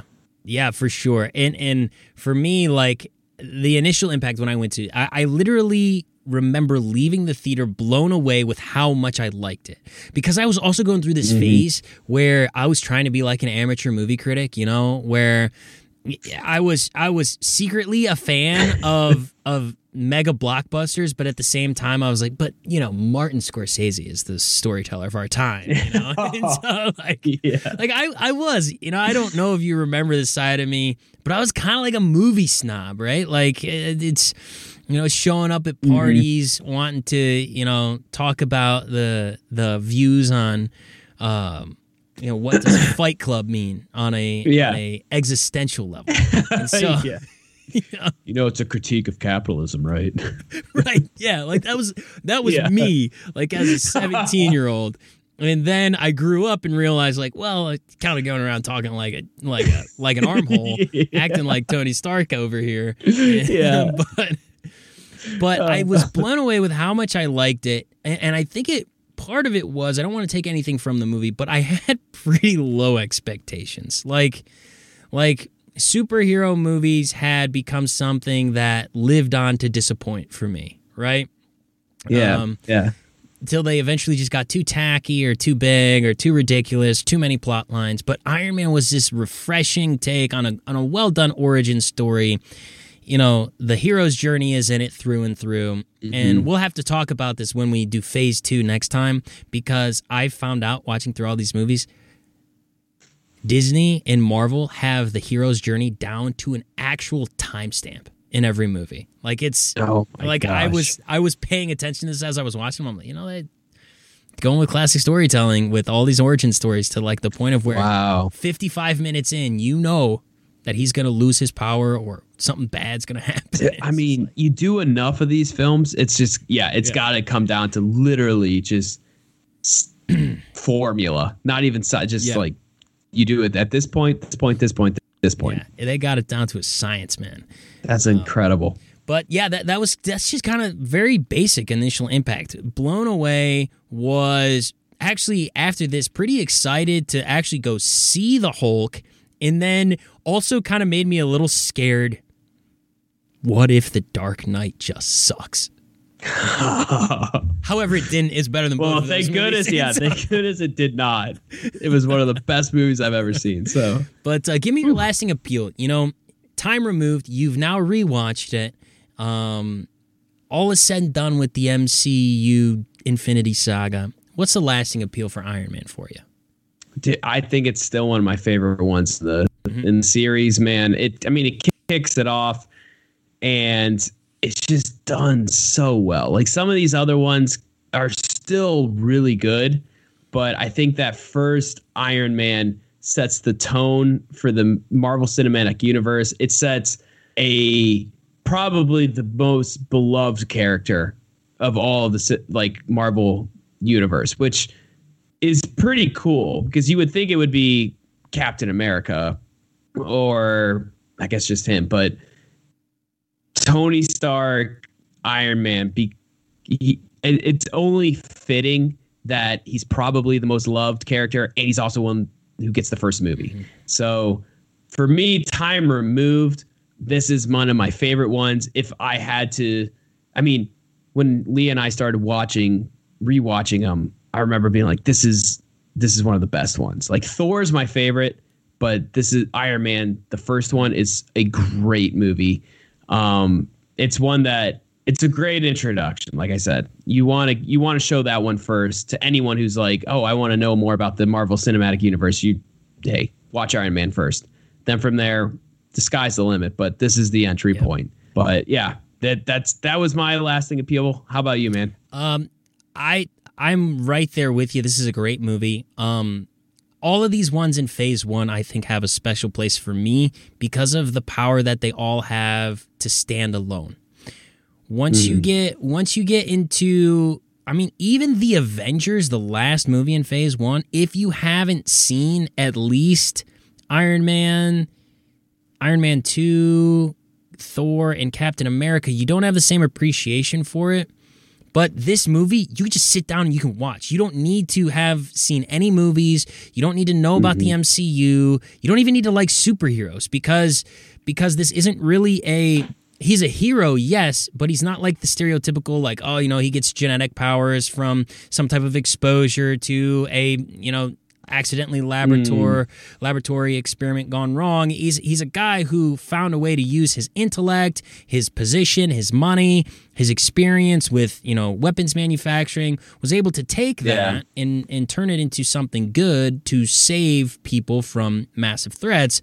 And it it's a movie that I think is just very well done these earlier Marvel films, and especially the Iron Man films, the one thing I like about them is that they focus a lot more on the character development of Tony Stark and, and like Pepper Potts and the other characters in there. They're a lot more focused on the character's journey than I think down the road they just kind of like who's the next bad guy to kill or what's the next Yeah. what's the next um difficulty to get through. I feel like once they got to Black Panther, they got a little bit more focused on character characterization, but you know, I feel like the Iron Man trilogy and Iron Man movies were so focused on, you know, what's the story of Tony Stark, um, and that's Yeah. that's what I really really enjoy about this film.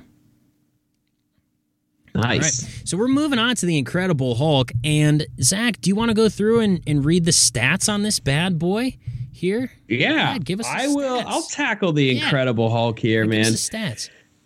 So box office made 265 mil, little less, just a little less than Iron Man. Um, a sits at number 575 on the all-time list for good reason. This was this is kind of the black sheep of the the first phase, man. This is this one was uh this was a weird movie for me. Um, the critical reception, the Metacritic score 61, Rotten Tomatoes coming at 67%. So the critics, they weren't a fan of this. They were like, eh, this isn't this isn't up to our our level. And honestly, the audience kind of agreed. I mean, other than the Metacritic score, 7.1, Rotten Tomatoes, 70%. That's kind of sitting around where the critics said it was. So Mhm. the audience kind of agreed it was just a very average movie.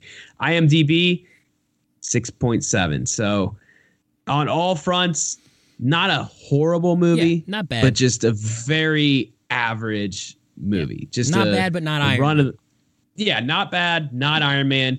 They rode the high of Iron Man, Incredible Hulk, not as not as great, but why don't you give us the fun fact, Okay, man? so this was one of my favorites.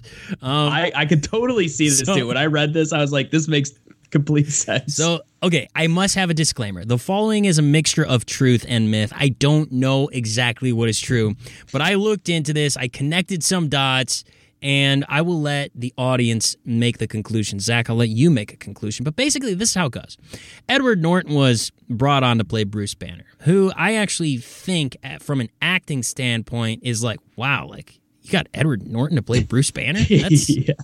That's amazing. I would have loved for him to stick around. Yeah. Like, uh, like I, I actually think it's a role he could do well and a role that he could have made really mean something that I don't think Mark Ruffalo really pulled off. Um, but you know, the talent levels are much different there.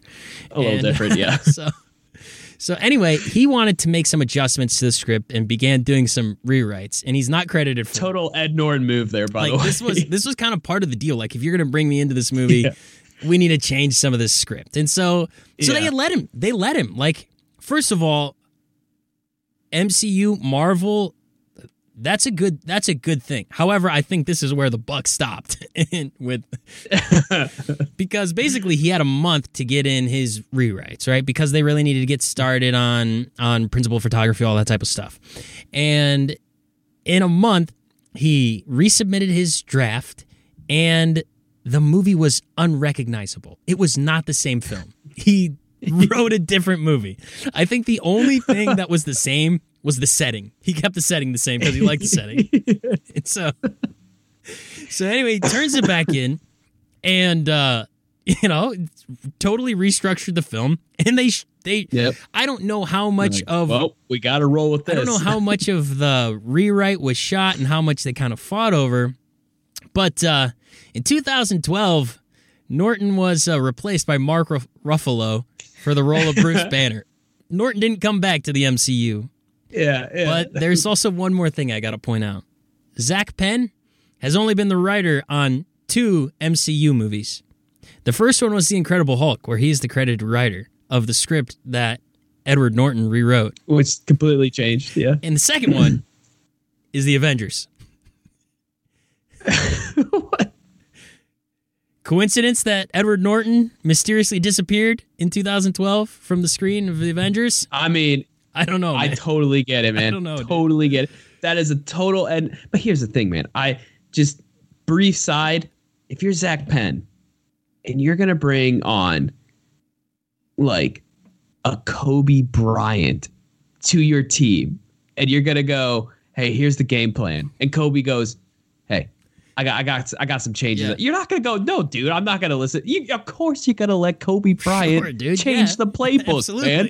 Of course you are. So, I mean, you get Ed Norton in there. Yeah. Of course he's going to change Yeah. the script, man. It's going to become this psychological, like, character introspective movie that's not an action movie whatsoever. He's going to want to explore the thoughts and feelings of the yeah. Hulk. He's not going to want to just smash things. So, yeah. I mean, makes total sense in For my sure. eyes, man. I, I believe this, whether it's a myth or not. I believe and this. Edward Norton showed up. He's like, guys, I wrote American History X. The, like, yeah, what are you doing? I'll fix this.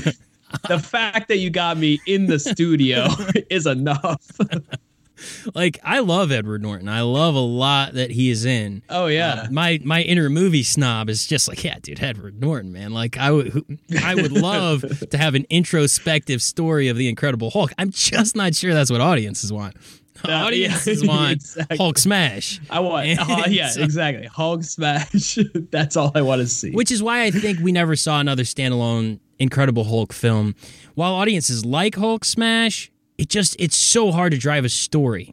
It's so hard to drive a story. It's, yeah, he's not much of a a character outside of yeah. aggressive, angry, and they try to develop him later on throughout the MCU, mm-hmm. but he kind of always reverts. Other than literally the last movie yeah.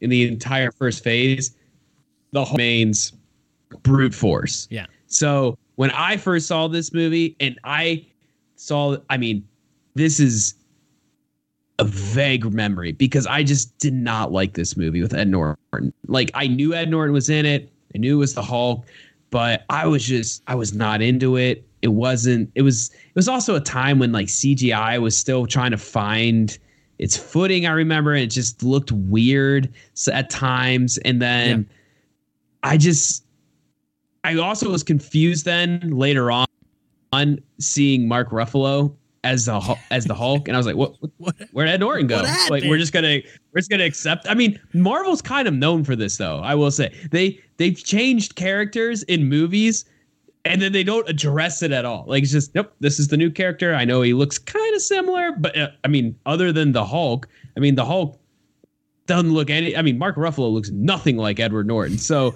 that was a very obvious change in how yeah, you got like they wanted. You got like an Anglican white guy and then like an American Italian, yeah, like just, just an Italian dude going. In, yeah, completely changed the script there, and just they went with mm-hmm. it. They're like, I mean, even Tony Stark was just like, "Hey, man, how are you doing?" Like, nothing changed. Totally fine. So hey, you look like you shrunk um, a little um, bit there, pal. Like what's going on? Yeah, I mean, I I will say my initial impact was like Ed. this is gonna sound super snobbish, but I was like, Edward Norton is too good to play the Hulk. like he's an actor to be a superhero. and I know that like you've had some huge names come out of superhero movies, like actual good actors. I mean, Robert Downey Jr. is a phenomenal actor. He can he has a wide range. And this but I feel like Edward Norton is he's a guy that has his lane and he's great at it. He's phenomenal at character driven movies where he can really become that character. Mm-hmm. Ed Norton as the Hulk, there's only one way to play that character, man. so I just was like, I, this doesn't make sense. Yeah. And so when I first saw it, I was like, ah, I can't get into it. It was a hard movie to get into, dude. Okay. Now, yeah, I mean, for me, my my initial impact was I got to the movie and I was just confused because, like I said, a less connected world at the time, and there was a Hulk movie that came out in 2003 with Eric Bana playing mm-hmm. Bruce Banner, and it was a it was an Ang Lee movie, and Ang Lee, I mean, Ang Lee is like about as good of a fit for Hulk as Edward Norton was, right? Like that was that was another thing that was like, man, you know, that just is kind of weird, you know. Ang Lee is a great filmmaker, but you know, not not the Hulk, uh, you know, and yeah, it's and anyway, it was a it was a strange movie, um, in, a movie that I, I think a lot of people just kind of were like, ah, that was sucked, and and so, um.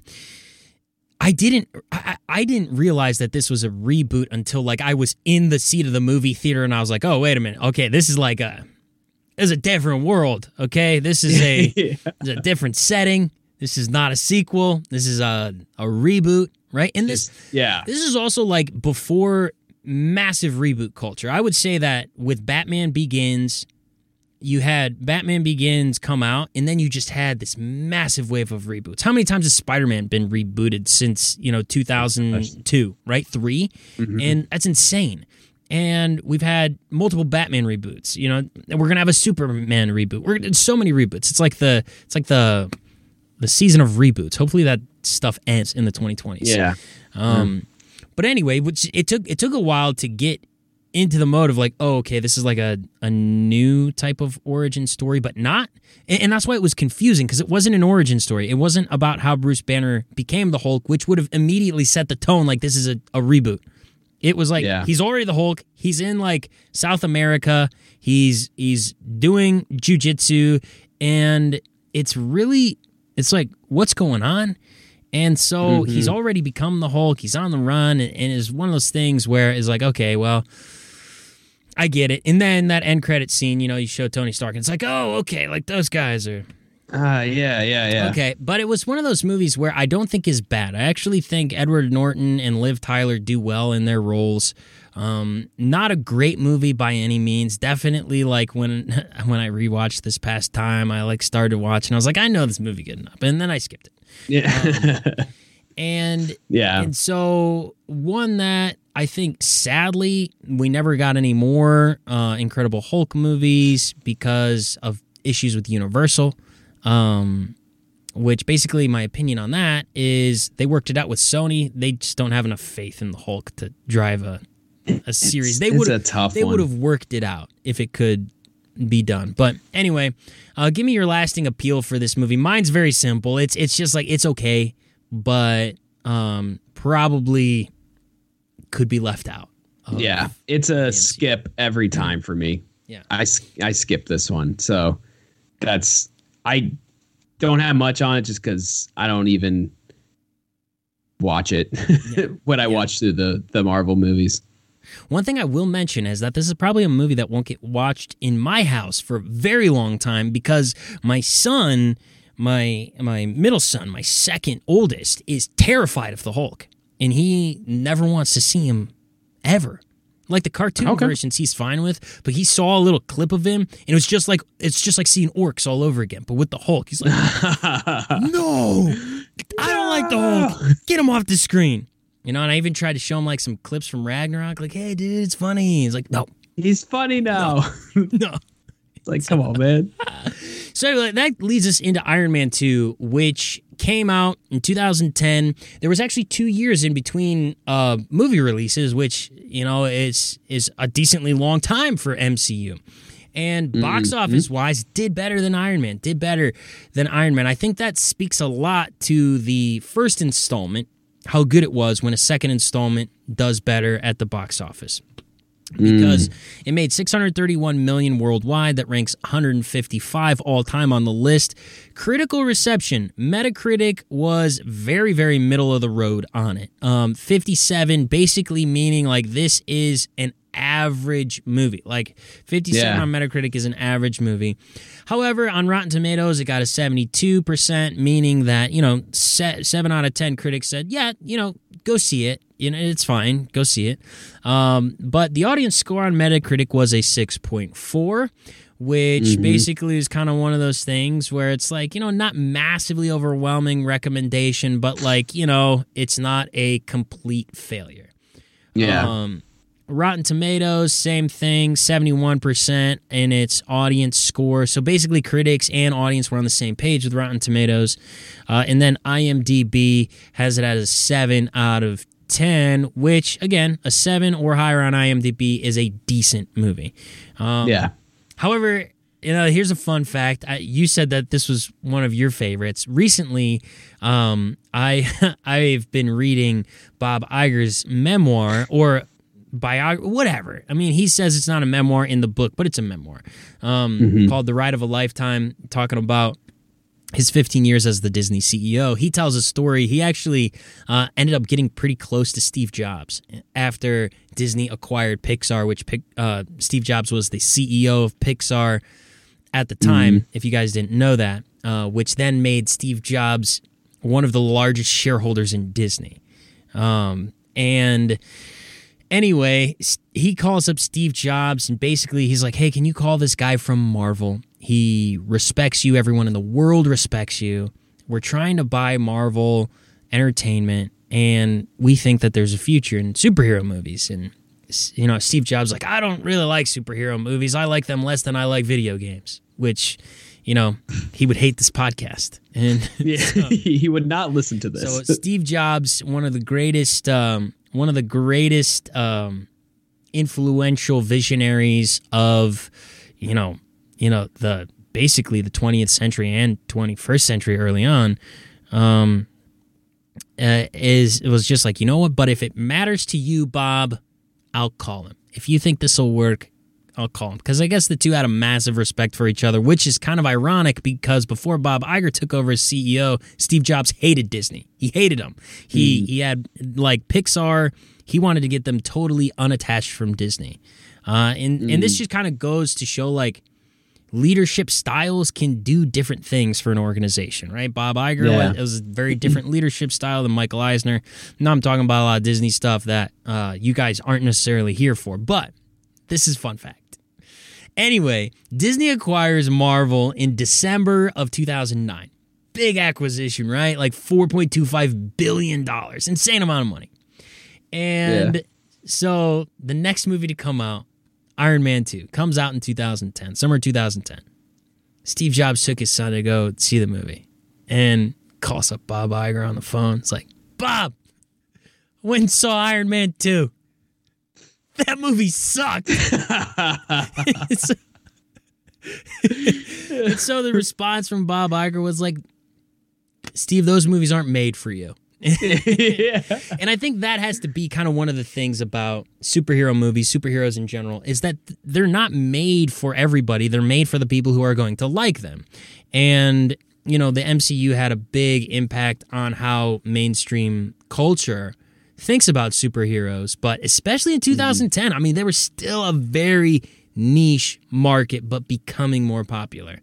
Um, So anyway, that was the little fun fact and some That's stats awesome. on Iron Man 2. I love that one. Tell me about your initial impact of of Iron Man 2, man. Ah, well, man, I had to had to agree with Steve Jobs. I was not a fan of Iron Man 2 when it came out. Um, I don't know what it was about the movie, man. I did I just I didn't like the villain. I didn't I think he was trying too hard. Um I didn't th- find him all that interesting. Um Rhodey was Different? a new a new actor. Once again, we have a new actor. No explanation, no reason. Just we're accepting this now. Um, and I just like for some reason I found Tony Stark more annoying in the second one. I think he was supposed to be because now the world knows he's now he can kind of just cut loose. He doesn't have to hide things, um, and which is kind of his downfall when he's like now that he has got to fight the dude who creates all those different robots and so like i get that it's just i i felt like it was kind of like the second thor movie to me honestly. It was just like it it felt like stretched out almost. Like it was too long.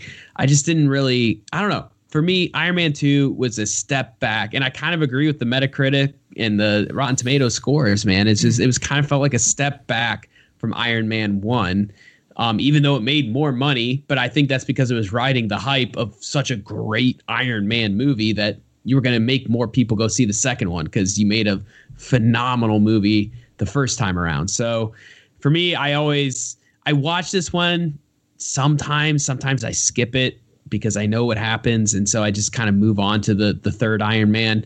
But um, yeah, for me, I have to agree with Steve Jobs. Didn't like this one. Yeah.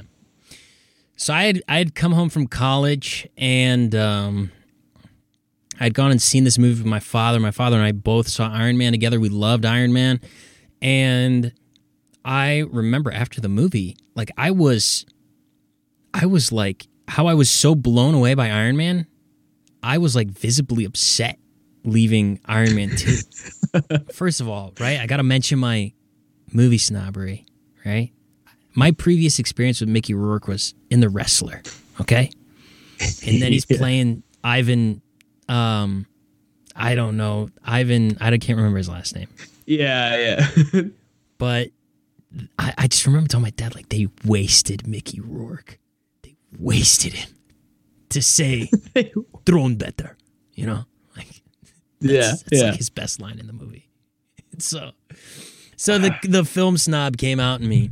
My dad's like, no, no, it's it's a good movie. It's a good movie, and and he's like, I thought it was entertaining. It was, you know, it was funny. I thought it was a good direction for Tony Stark's character, and I was like, no, no that was not a good movie. Too many cinema sins. You know, too many plot lines. Kind of everything mm-hmm. underdeveloped. And so I remember just thinking that this movie wasn't very good. Like that was my thing. I was disappointed because I loved Iron Man and sad because then I was starting to think Spider-Man series all over again. It's be Spider-Man series all over again. Before you know it, We're going down. Tony Stark dancing like an idiot, flying in an Iron Man suit, and it's just going downhill from here.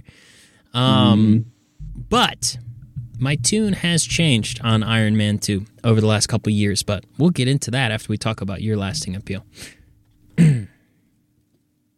I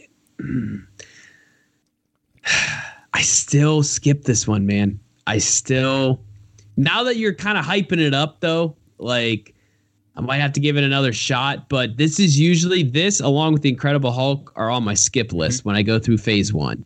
Um I just I liked Ivan.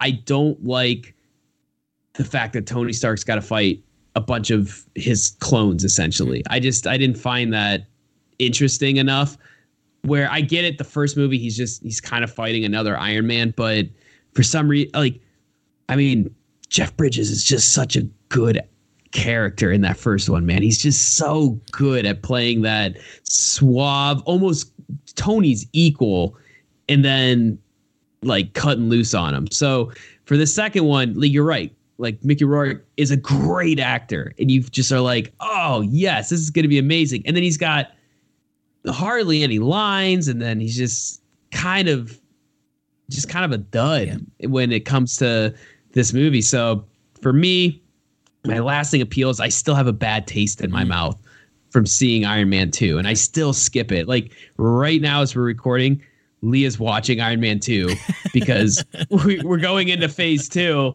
and iron man 3 kicks off phase 2 so like i gotta we gotta watch it but i'm like i don't want to watch Yeah.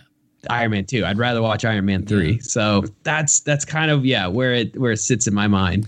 Well, here's the thing. I'm not going to sit here and defend and say that Iron Man 2 is a great overall movie. I think it just it, it has too many issues with its its plot and its in its tension. Um However, knowing how everything ends and knowing what happens to Tony Stark as a piece in the character development of Tony Stark, this is something that I appreciate a lot more now than I did as a teenager.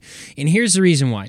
As a as I wasn't a teenager, I was like 19, yeah, 19 or 20, whatever. Um and so one thing that I've experienced in life that I couldn't relate to at that point in life was being highly optimistic, getting your life on track, doing everything right, just to have the rug swept out from under you. Like in Iron Man 2, Tony Stark is going to die.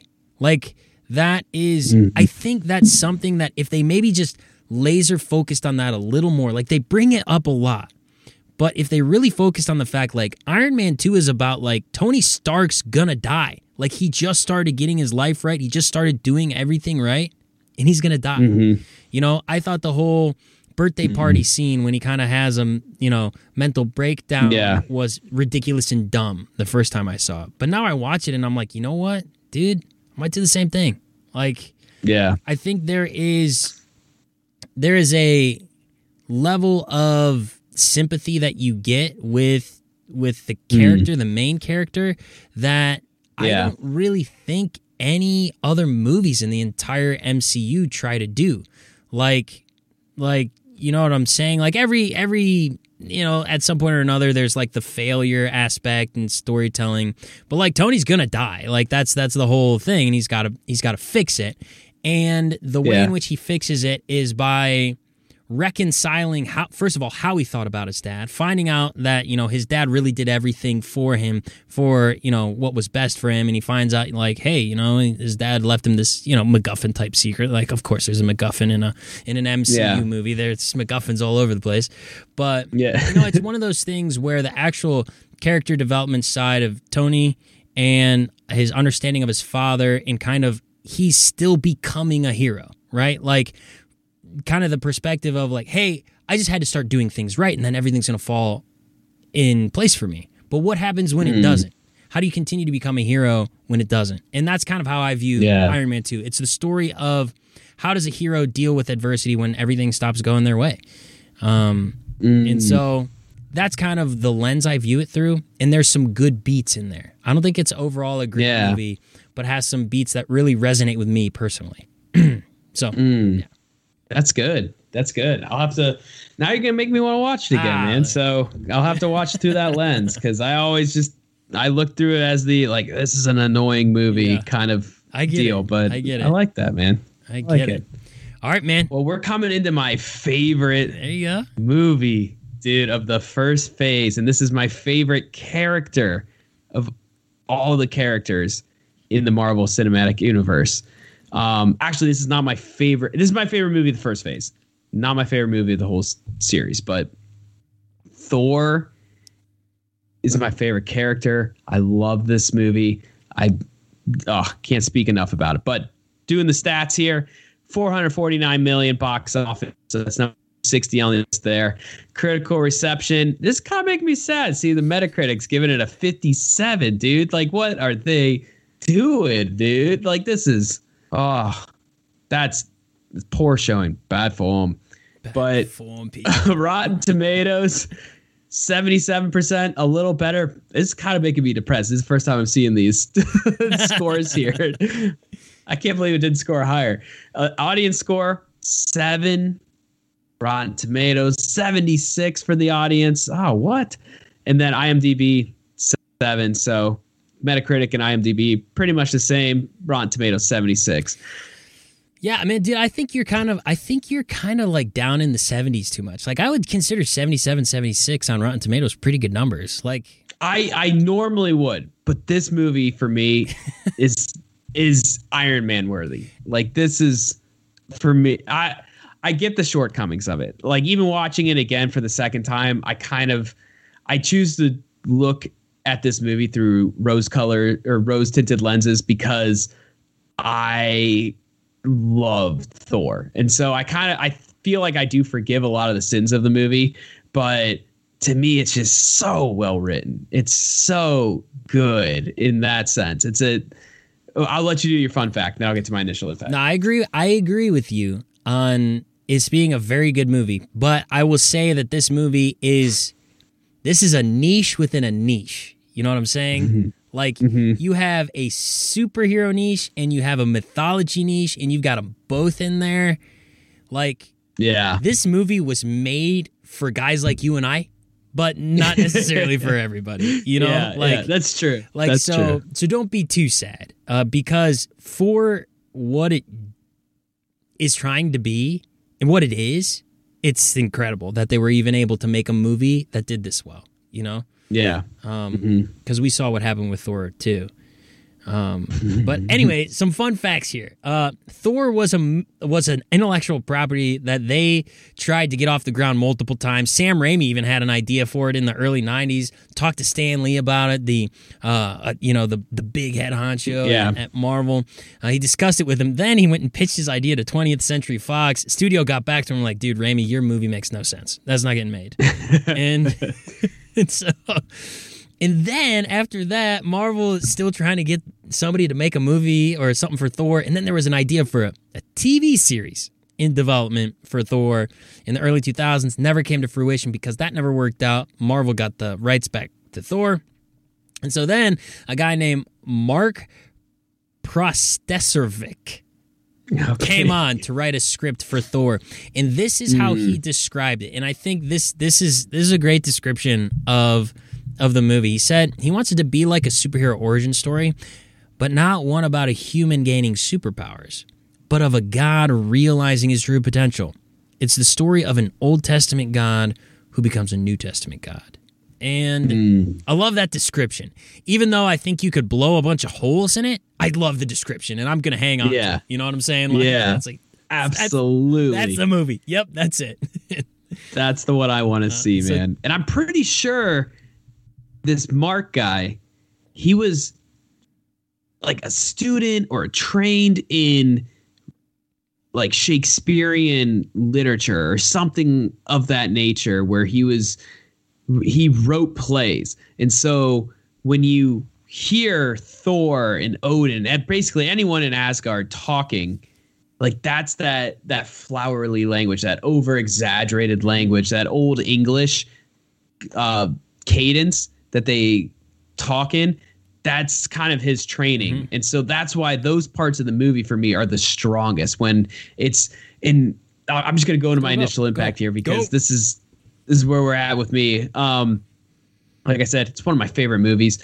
And the reason why it's one of my favorite movies is because I think they do a great job of developing Thor and then eventually developing Thor and Loki's relationship and eventually extending it out to the whole family. Like Thor 2 sucked, but you get to eventually see Loki's character get developed there. But we're talking about Thor 1 here, and I feel like Thor develops really well. Like there's a clear distinction. Mm-hmm. Like Tony Stark kind of like he changes, but he's kind of the same guy yeah. generally at the beginning and the end of Iron Man, where Thor is clearly different.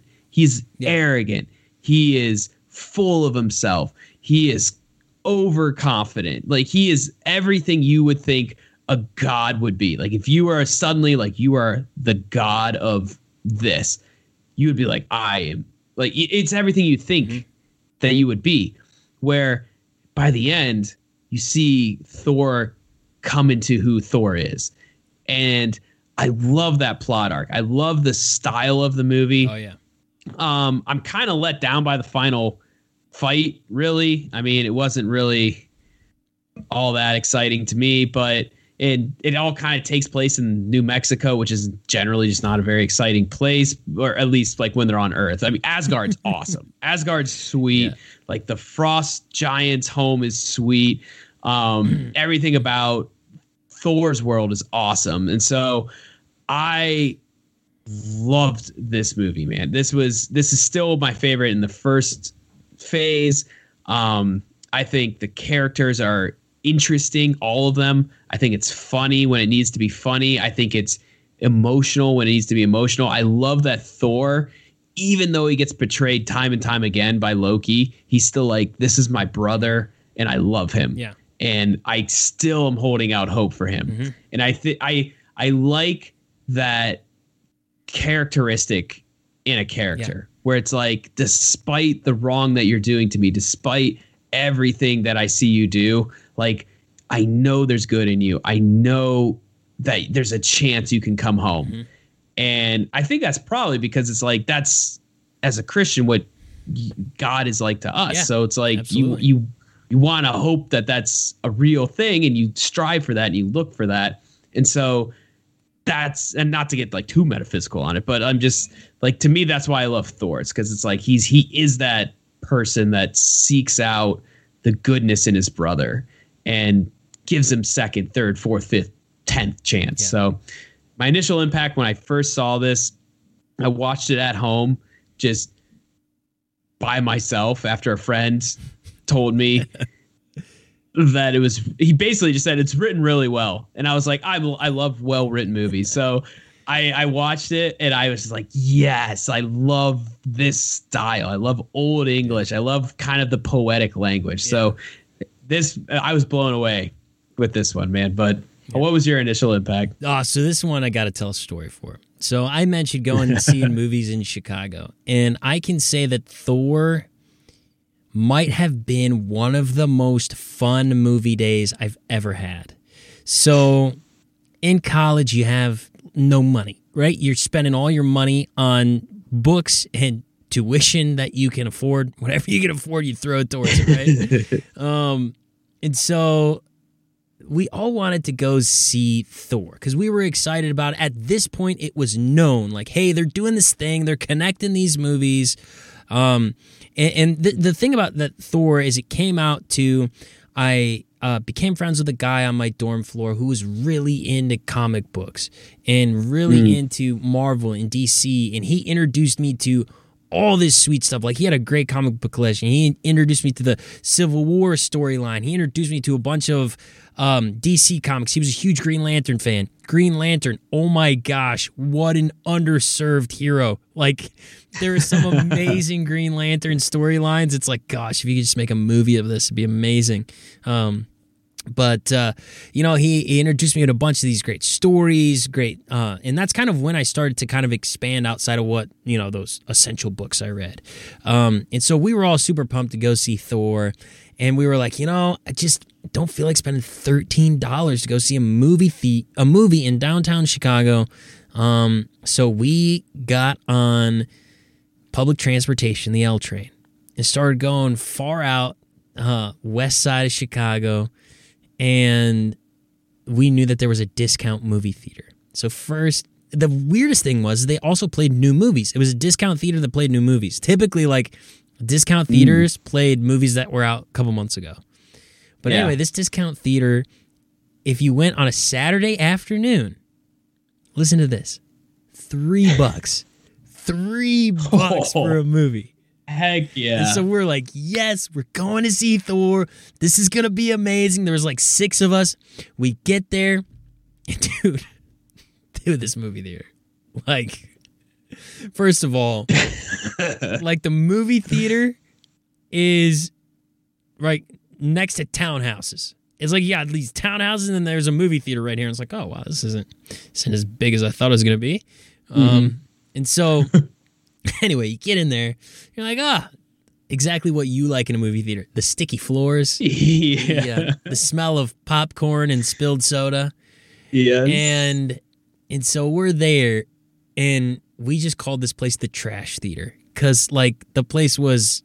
it looked like you know, yeah, like a, a movie theater that was on the verge of death it was what it was an old style theater. You know, like have you ever been to a movie theater where they convert old amphitheaters into three screen movie theaters?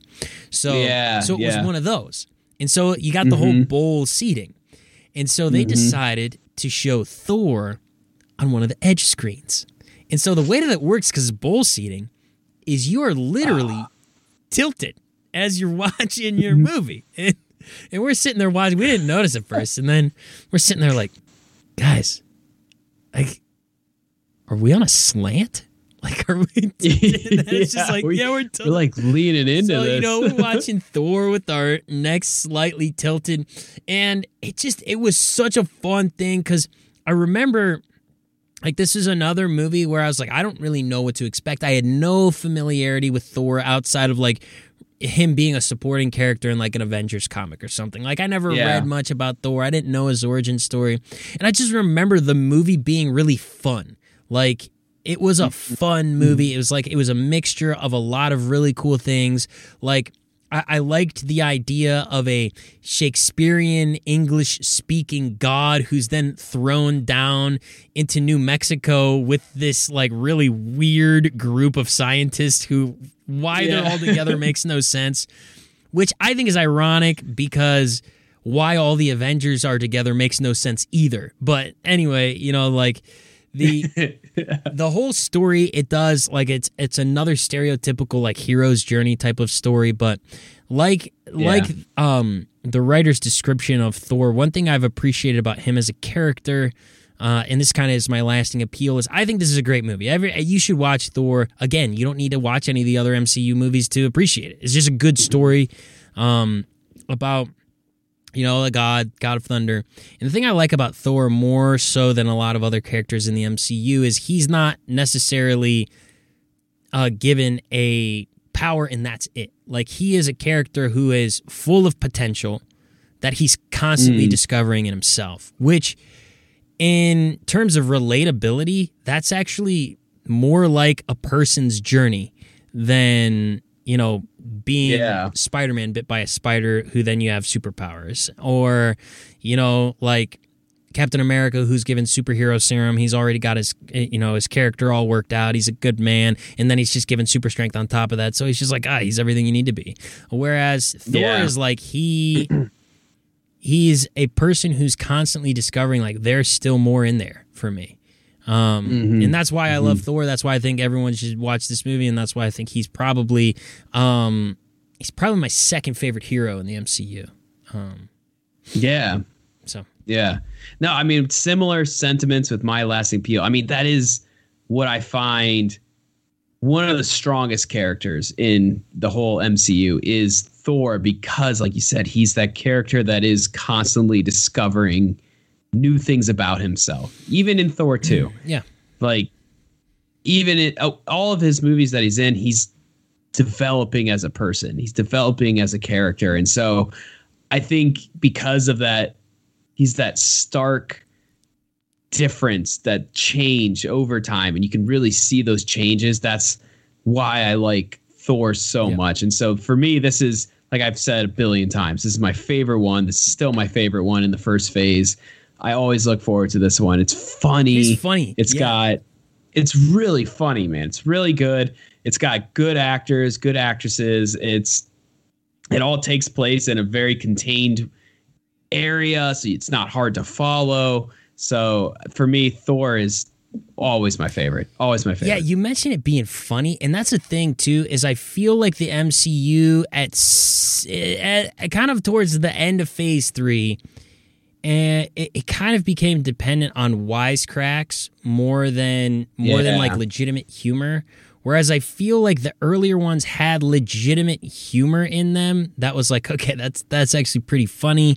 And then Yeah. later on, it kind of became about all of the the wisecracks, right? Like you're about to do something Mhm. heroic, and then it's just like, oh man, like here's a funny yeah, side I think those things are great, like in small doses. You know, like for Mhm. me, I think it's. Go ahead.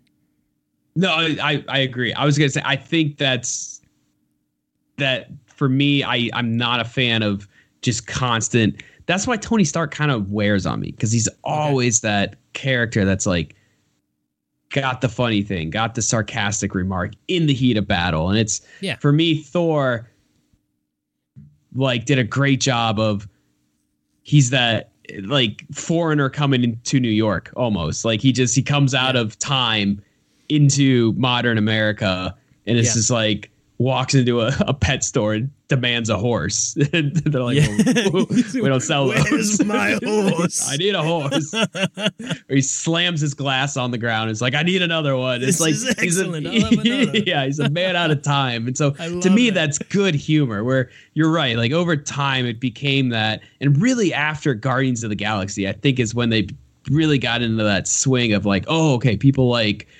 these kind of jokes more than actual funny punchline jokes. So But I think people liked it with Guardians because they weren't the characters we were holding on to. It's like, oh, hey, this is kind of like its separate thing. It's a yeah, fun- it's a no, I fun agree. side yeah, adventure. Yeah, you know? absolutely. I think it it's I think it starts after that. I don't think it's like I don't think people think anything of it in Guardians. I just think the jokes are more Guardians of the Galaxy esque Yeah. after Guardians of the Galaxy. Yeah, yeah, for sure. I got a little defensive there because I love Guardians of the Galaxy. Oh, dude, it's Um. it when we get to it, it's my favorite one in the entire MCU. So nice. Yes. yes. spoiler. Yeah. And then they made the second one, which is like, Hey, yeah, yeah, I'll forgive it. It's still yeah. What did you do? Yeah. All right. Captain America, the first Avenger, is the penultimate release of phase one of the MCU. Hit the box offices with $370 million worldwide, which ranks 346th all time. The critical reception was actually rather good for this movie, with 66% on Metacritic uh, and 80% on Rotten Tomatoes, which was surprising to me. Like, this is the second highest rated critical recep- uh, reception. I don't know even know what I'm trying to say. The critical reception was the second highest out of all the movies we've done so far, which I would massively disagree with. Um, on Metacritic, uh, it has a 7.3 on the audience score, 74% on Rotten Tomatoes, and 6.9 on IMDb, making it on IMDb, I think, the second lowest score other than The Incredible Hulk. That is correct, and properly so. Yeah. Um, Fun fact about this movie this is probably the most interesting thing I found about this movie was that creating Skinny Steve Rogers was actually a rather complex process because they had to do a couple of different things. At times, they used a body double where they would shoot the scene three times once with the body double, once with Chris Evans, and then once with just the background actor so that they could just green screen over the the uh super not super but um the fixed head so they would have to restructure chris evans head via cgi put Oh it on the body double's body and then redo some scenes. Sometimes they were able to just make chris evans skinny with just straight cgi which i'm thinking to myself like that's that's pretty cool. Yeah. um, and other times, what they did is they just had him wear some really baggy clothes, and then they used CGI to chisel down his face to make him look skinnier, and then green screen to make him shorter. And so I thought that that was pretty interesting. And it was funny. They mentioned that as they were coming into this movie, they're like, it's not going to be a heavy CGI film.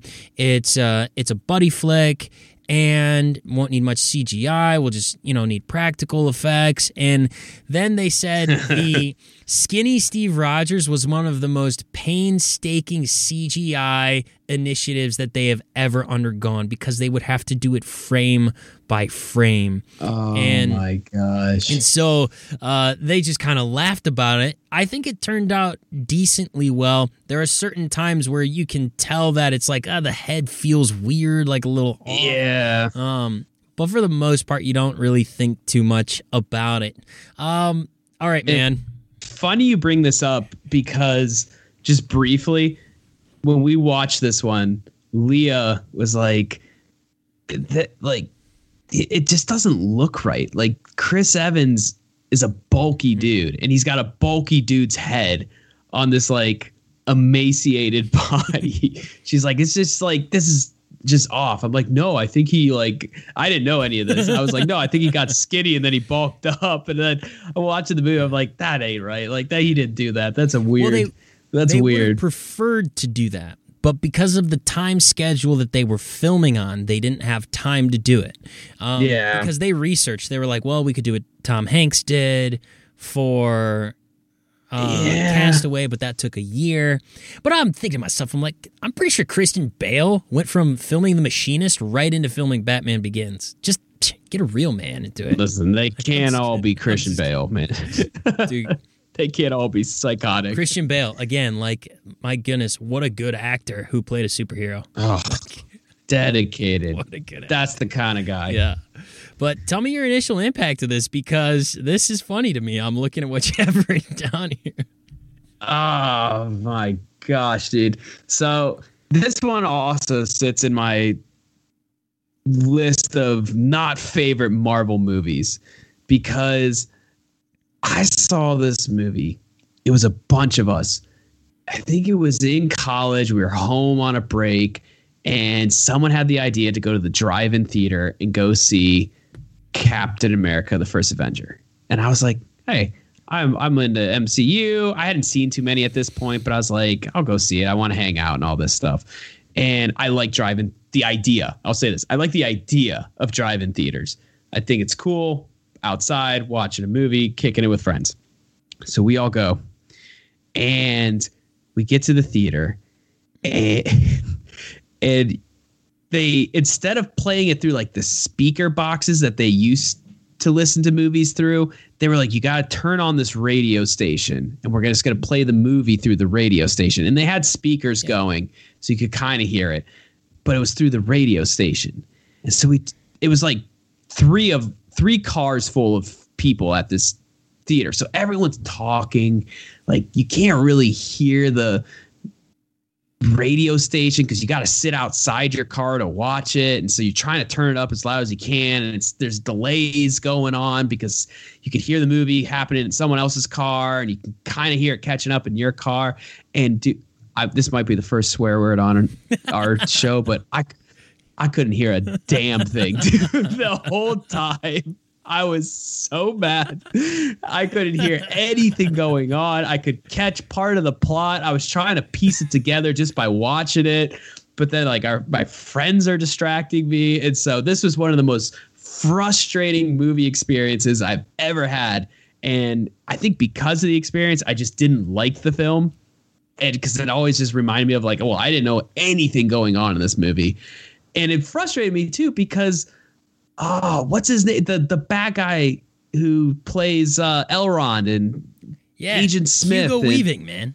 Hugo Weaving. I love him as an actor. He's always He's a great always good. actor. And I saw he was in the movie. I'm like, yes, this is gonna be great. Like this is this is a and like um oh, I'm so bad with names. Uh the general, he's uh Tommy Lee name? Jones. The guy. Come on, Tommy Lee gotta get the Jones, names, man. man. Like I know, I know, I know. But like I saw these guys, and I'm like, oh my gosh, this is gonna be a good movie. And I couldn't hear anything. And so my initial impact was so bad that just left me with a horrible impression of this movie. And so I hated Captain America the first time I saw it. Probably a little less than The Incredible Hulk, but I was like, I, I can't do Captain America. Also, I didn't really find Captain America all that compelling of a superhero. I mean, he's the Marvel version of Superman in a way, but, much less even- interesting. oh, much less. It just like basically here's some steroids and now you're super strong. Like that's that's it. that was it for me. Put him on the juice, man. Yeah, like that. I just didn't. He wasn't that compelling. So he's never been my favorite Marvel guy. So that probably played into my initial impact. But why don't you give me yours, man? Uh yeah, for me, I I so I skipped this movie. This is one this was this is the first one. This is the first one I didn't see in theaters. And so this came out in 2011, summer of 2011. Basically, my life was went and did an internship all day. Then I was I was doing youth pastor work. So then I would hang out with students like all night, and then I would come home, and then I would talk to my girlfriend, who is now my wife, uh, till like two in the morning every night. We just talk on the phone. Like that was my that was my life. I didn't want to do anything else but just come home and talk on the phone to the love of my life. And so so like movies weren't on my radar, like extracurriculars weren't on my radar. My my life was like, hey, you know, I'm gonna talk to this I'm gonna talk to this beautiful girl who is Yeah. in Chicago right now because, you know, I can catch up on movies later. Um, so that's kind of like a like a nice thing to think about, like those times. Uh, however, I did attempt to watch it at a family movie night at my in-laws. They weren't my in-laws at the time, but Haas and I, when we were dating, we went to her parents' house for this was either Christmas or Thanksgiving. I can't remember one of those holidays. And one of the things that um they always do is you know back when family video was a thing you know family video take the whole gang of i think there was like 10 of them at the time. Uh, my wife comes from a large family uh, for those of you who don't know that uh, she has 17 siblings not not a joke. Um, so large family. So I think there's like 10 people home at the time and they wanted to rent Captain America, the first Avenger. I think all of them had already seen it before, but they were like, "Oh, it's a good movie. We're going to watch it." And so for me, I hadn't seen it. So I was like, "Oh yeah, this is I'll check it out. This is going to be a good movie." Um and and so so so it was a debate. It was a debate because it was between going and seeing Captain America, the first Avenger, or uh, watching Rise of the Planet of the Apes. And I was I was on the Rise of the Planet of the Apes train. I was like, you guys, this is a good movie. Let me tell you, it'll blow away your expectations. Um, because that is actually one movie I did see that summer. Towards the beginning of the summer, I had some free time. Um, and Rise of the Planet of the Apes, still to this day, I think is a great movie. Everyone should go see it. Much better than Captain America: The First Avenger. Um, But anyway, attempted to watch this movie, and I was just dead tired because I, you know, I think it was like the day after we just drove from like Ohio to Central Illinois, and I just started watching this movie.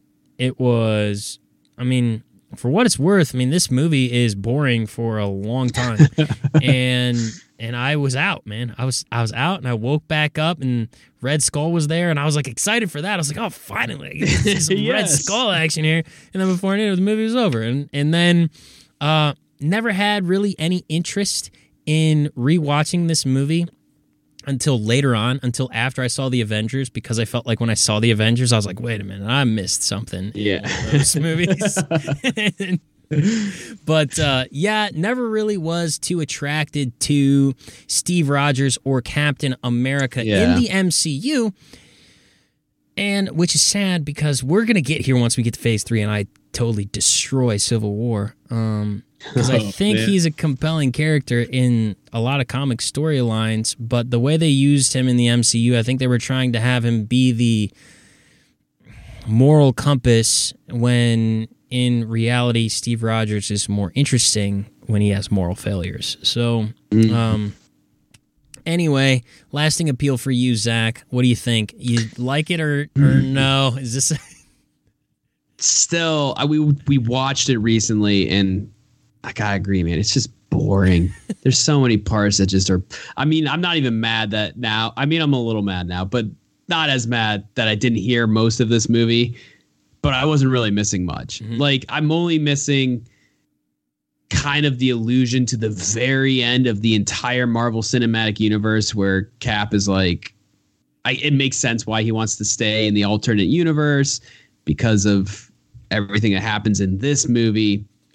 So that makes sense and that's kind of nice. But other than that, I just there's not much going on. I'm not a huge fan of the that time period with war movies. I think it's overdone. Um, I kind of hope that Bucky would be more of a player in the movie, and he kind of he's here and there. Um, I, none of the technology makes sense to me. I just didn't understand why, if Hydra could develop all that technology, why they wouldn't just make a machine gun that could shoot all those things and make guys rather than these single shot guns that they keep using. Like, there's a lot of inconsistencies now watching it the second time. Like, well, why wouldn't they just do this, or why wouldn't they just make them do that? Or so it to me, this is like one of my least one of my least favorite ones. I mean, I still don't like Iron Man 2 more than this one, but this is this is my bottom bottom uh bottom three? ra- ranking here. But Uh, yeah, what about you, man? Uh, yeah, this is a movie that I don't, I don't, I don't love. I don't think it's, I don't think it's terrible. Uh, now that I've watched it again, uh, kind of with the whole series in perspective, I actually think, you know, like I said, the movie is boring for a long time, but I like how this is the, this is the like the one movie where things don't go Steve Rogers' way. And it's like, thank goodness, what a refreshing thing. I just get so sick of everything going Steve Rogers' way in the MCU, like all the time, Yeah. like, even when he's wrong in Civil War. But uh, we'll get there. Um, so I think it's it's one of the I think it's one of the better Captain America movies. I'll just say that. And I know all the Winter Soldier fans are like, "Oh no, that movie's so good." And here's what I'll say about the Winter Soldier: it is a MCU movie that wants to be a Bourne movie, and that's all I'll say. Mm. That. Um, and you like that movie because you like Bourne movies, not because you like superhero. Ooh, But uh, controversy. anyway, no, no, it's not that bad, but um, it's it's also not that great. So yeah, this this is definitely my bottom, uh, towards the bottom of my ranking, mainly because it takes a little too long to get going. The technology is impressive. I actually think this is the best performance by Chris Evans out of all the movies he's in. Um, Mm. because he actually does have to carry the film with a decent performance, whereas I just don't think he's written well in a lot of the other films. Um, Mm. but That's a good point. Anyway, uh, let's wrap this up with the big one. The, The Avengers, big one. 2012. Take us through the stats, man. These stats The are about to blow everything else out of the water. Dude, this is insane, man. I mean, this was the culmination of this first phase. Box office, this is insane. 1.5 billion Billion. dollars. Billion. Billion with a B, dude. Billion at the box office. Number 9. Just blowing every one of everything else out out of the water. The critical reception though, man. Metacritic 69, so okay, doing all right. I, I would consider that actually a pretty good score for a superhero movie from Metacritic. And then Rotten Tomatoes crushing it. Mhm. This is the the critics loved it on Rotten Tomatoes, 91%. Then the audience, the audience loved it. I mean, you wouldn't 1.5 billion if the audience hated it. Mm-hmm. Uh, Metacritic 8.0, Rotten Tomatoes 91%. So I mean, the critics and the audience same page. Very rare when that happens. Mm-hmm. Very rare. so they they both loved it. And then IMDb 8.0. That's huge. That is huge for score. a superhero movie. So I mean, by all accounts of the statistics, both monetarily and critic wise, this movie did phenomenal as it deserves. Mm-hmm. Yeah, yeah. And then just the fun fact from this movie, I mean, the the funny thing is is Marvel and Disney have been synonymous for the last 10 years. There was a point where Marvel started making these movies before Disney acquired them. And mm-hmm. I could only imagine how Paramount felt after the after the distribution deal finally shifted over to Disney. The first movie that Disney distributes after acquiring Marvel for 4.25 billion dollars, probably the steal of the century when you think about how much money they've made off of the Marvel Oh IP. my gosh. And the first movie they distribute makes more money than all the other ones combined. All the other ones, yeah. It's just like, oh man, what a bummer. It's not Everything Disney touches, man, is gold. it's not more than all of them combined, but like the you add up all of them and it's really close. And I'm oh yeah. uh, no, no, no. I'm I'm right in saying what I'm saying because the other ones distributed by Paramount are Iron Man's and Cap and uh, Thor. So Paramount lost out on that deal, um, and then boom, you got 1.515 billion dollars with the Avengers in That's 2012. Like insane, dude. that That's insane. is nuts. So, dude, what were you thinking when you saw this movie in the theaters the the first time? Tell me about it. Oh my gosh. So I saw in theaters with my family and I loved this movie. It's to me this is like an action movie of action movies. Just it's got great character development on all ends. Like I I was skeptical coming into it because you have so many stars and they eventually I mean as the Marvel universe moves on, they only get bigger at stars and a wider cast. So getting all of these heroes just initially who are already big name actors to have some screen time that they deserve that probably their contracts are like i deserve this much screen time because i'm getting paid this much. I want to have x amount of lines.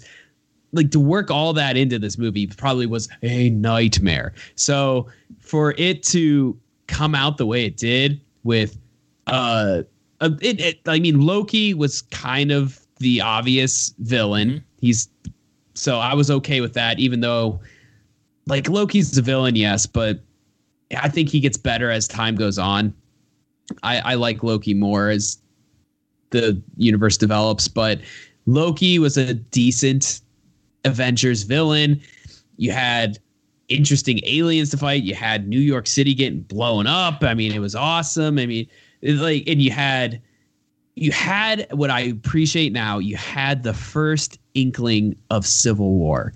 You had the two ideologies at play, and they really did play this out a little bit in the movie. Watching it for the second time or whatever time I've mm-hmm. watched it th- at this point, but when I first saw it, I I noticed that I was like, "Ooh, Captain America and Iron Man. Yes, they aren't friends, but this is there's something else going on mm-hmm. here. You could tell that they philosophically just were different, and so I I loved it. The funny thing was when we saw it, my mom hates superhero movies. She hates it. She will she will sit on her phone and scroll through Facebook as we watch a Yeah. superhero movie. And so she came to the theater to watch it with us. And I know this is like a testament to my mom. She suffered probably through that movie just so her three boys or her two boys and her husband could just enjoy a superhero movie Yeah. together. And so she had zero interest in it. I remember like looking over at times and she'd just be sitting there like arms crossed, just like looking around, kind of looking at her watch, wondering when this movie would be over. Like even nothing interested her. No, the none of the explosions, the funny lines, the epic fight scenes, like none of that interested her. So I got to give it to my mom. She suffered through it so we, so we could enjoy it in theaters. And for me, I left the theater going, Marvel hit its stride, man. Like Marvel hit uh, a peak here that I was kind of skeptical of um, because they were the first to kind of do it to bring a bunch of superheroes that all had different storylines in different movies together for one storyline. And they did it beautifully, man. They tied it all together. Yeah. And so that was, I was so impressed with that. I remember sitting in theater being so impressed that they were able to take different key elements from all of the films and tie them into the Avengers movie. And so to me, when I left, I was like, this is the action movie of action movies. Um, yeah, yeah, it was it was awesome. So, what what was your initial impact, man? All right, so let's do a little story here for the initial impact. So, anyway, there is a time where the baton must be passed in 2012, there was one superhero movie I wanted to see more than anything, and it was not the Avengers. It was The Dark Knight Rises. Oh, I couldn't wait. I couldn't wait. I waited for this movie for years. Was pretty excited about the portrayal of Bane. I was like, oh, you know, that looks pretty. That looks pretty cool. Mm-hmm. I get behind that. Um, so excited. This Avengers movie coming out. I was like, that'd be pretty good. But I mean, you know, just dumb popcorn flick. Mm-hmm. Nothing, nothing deep like what Nolan gives us. And uh, mm-hmm. went to the movie theater. This is back, back when like early midnight showings were a thing. Like, like there was a time where if you wanted to see a movie, like on the the day it came out, right, you went at midnight, and so uh, Hans and I were engaged at the time. We're like, you know what? I've never been to a midnight movie. You ever been to a midnight movie? She was like, no, I've never been to a midnight movie. I was like, let's go to a midnight movie, right? Let's just do it, right? Let's just do it. we got we got to go to work and and all that stuff tomorrow, but who cares? oh my god! So, so anyway, I uh, got this midnight showing, and then come to find out, could have gone like six hours earlier like at six o'clock or whatever because they did pre midnight showings. And that first thing was like, oh man, could have gone way earlier and gone to bed at a decent hour. um, but go to this movie, and there's this man there, and he's in a wheelchair working at the movie theater. And this guy was a hustler. So go in and he's like, "Oh, you, what, what movie you going to see? You going to see Avengers?" And I was like, "Yeah, I'm going to see Avengers. Of course, I'm going to see Avengers. Is there like another movie showing at midnight?" and uh, anyway, well, it's like, which movie do you want? Do you want it? Do you want uh, do you want the 3D XD experience, or do you want to go to the standard version? And, and I was like, "Oh, you know, standard standard's fine." And he's like, "Oh, standard kind of guy, yeah." You're gonna want to see this movie in 3D XD. Let me tell you, 3D XD. I mean, this this is this is uh, amazing. It's unlike anything I've ever seen before in my life. It's gonna it's gonna shake you to your core. You're gonna love it. And was, this guy's giving me a good like pitch. I'm like, all right, man. Is, oh, work, shoot. Work at a movie theater. I assume you've seen a lot of movies. Give me the 3D. All right, let's Aww. do it. I'm all excited about it. He's like, all right, this is gonna be 38.50. what for? for two tickets. two tickets, thirty eight fifty, and and you know my at this point like there's a line, there's people there. I'm like, oh gosh, just jeez, like uh-uh. having to pull out forty dollars of cash to see a movie. I haven't even gotten popcorn yet. Jeez. Oh my gosh. And um, so anyway, fork over way too much money for this movie. Could have bought like the the Blu-ray release, and and and another movie. So yeah. You could have bought tickets to go meet the director at this point. Seriously. So anyway, we get there. And then first of all, the sound in the XD or whatever it was called, it was something like I, it wasn't XD, but it was whatever their big like mega theater was at the time. The sound was awesome. The sound was mm. phenomenal.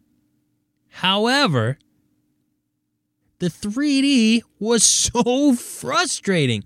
Like the the movie was blurry. It was like, oh man, I don't I don't even know what's going on here. And so anyway, the visual experience was not not what I wanted it to be. but the sound was amazing, okay? Um, sounded great. And so anyway, um I I watched this movie and I did like it. I liked it quite a bit.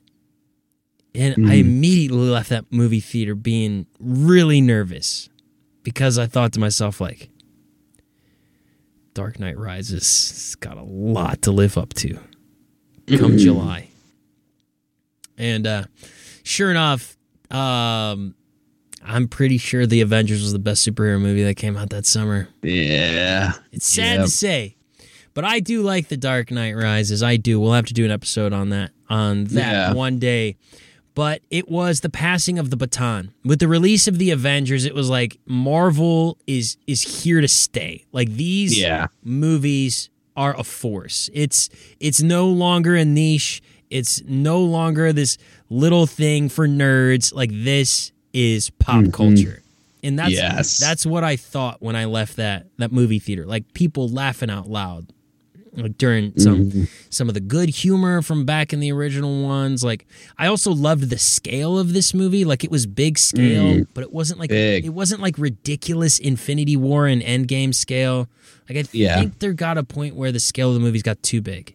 Um, mm and it was just like yeah. it was awesome. It was great to see all the characters teaming up. It was really nice to see hawkeye uh, for the first time because i was excited about clint barton um, mm-hmm. because he's like i always like the i like the human characters who are just thrown in with the avengers who are just like good at what they do. Like you're good at what you do. Black widow hawkeye they're just, they're just phenomenal what yeah. they do. It's like yeah, that, yeah. that'd probably be more me you know? I just want to be good at something. Yeah. Um, but but you know, I thought it was it was great. It was just it was a it was a movement, man. Like in mm-hmm. like I I feel I feel like it was one of those things where I was the perfect age to kind of witness it happen too, because mm-hmm. you know, early twenties, kind of seeing like holy cow, all the things I was scared to tell people I was into when I was a kid. It's like this is it now. Like this is it. If you're not into it, then you're the loser. And yeah, yeah. And so that was kind of like the initial appeal. Like, and, and, I remember just seeing the stats of how much money it was making. Like every day, I was like, "Oh my gosh, this is incredible!" It was huge when it came out, huge all over the yeah. world. Yeah, but yeah, loved it from from the beginning, and uh, just noticed the passing of the baton from the Batman series to MCU. Marvel so, was here to stay. Yeah. Yep, for, for a sure. while. For sure. After this one. Yeah. Yeah, man. cool. All right. So, do we want to move on to the rankings here and then wrap this thing up? Yeah, let's move on to the rankings. We'll wrap it up here. Um, I you can go. What order do you want to go in? Do you want to go our favorite to least favorite, or do you want to go least favorite to favorite? Um, let's go least favorite to favorite. All right. So we have ranked the MCU Phase One from uh, worst to best for you guys, and we will have Zach. I'll have you go first do you want me to run through all of them? I'll run through all of them. Yeah, sure. Just go through them, and then if you want to add any commentary, go for it. all right. So coming in at number six for me, The Incredible Hulk. This is this is just not a good movie. It's a skip every time. Just I forget about it most of the time. Mm-hmm. So number five, Iron Man two. Wasn't a fan of that. Number four, Captain America. That and Iron Man 2 flip flop for me every now and then. Okay. Sometimes I like it more, sometimes I like it less, but I enjoyed it a little more this time when I saw it. So Captain America's number four. Number three, Avengers. The Avengers movie. Number three. Number two, Iron Man. And of course, I've already said it. Number one, Thor. Number one, Thor. See, I love the fact that you are not ashamed whatsoever to put Thor as your number one. I would I would say nine out of ten MCU fans would say you are out of your mind. Um, Dude, it's the best one. It's I, so good. I love your love for that film because mm-hmm. that one will always hold a special place in my heart because of trash theater um, because of just like how far we had to go to spend three dollars on a movie. Like, I think we rode the train for like an hour, dude. Like it was insane. But I, Oh I love that it's your number one, man. I I love Yep. that. Number one. All right, here we go. Uh, Cody's list. We're gonna start with the worst, the Incredible Hulk. I mean, this is. I mean, I think it's non-negotiable at this point that the Incredible Hulk is a lower tier MCU movie on just about everybody's list because I think Oh yeah. I think because of its isolation, I think because of it being kind of confusing where it picks up, I think because the Hulk is just hard to do. Uh, there's a lot of reasons.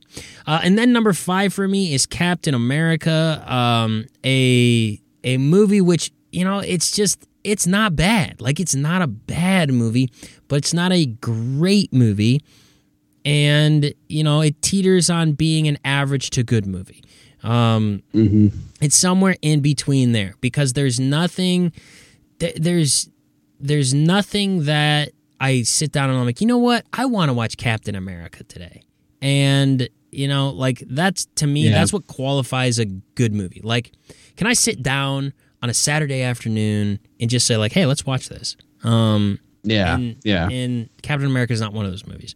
Um, Captain America is the movie I watch uh, when I need to have the story set up for Avengers. Was basically it. yeah. so, When I need to know what's going on in another movie. so anyway, um, coming in at number four is Iron Man Two. While I don't think that it is a great movie, I do think that it has good enough parts to be better than Captain America. Um, Number three is Thor.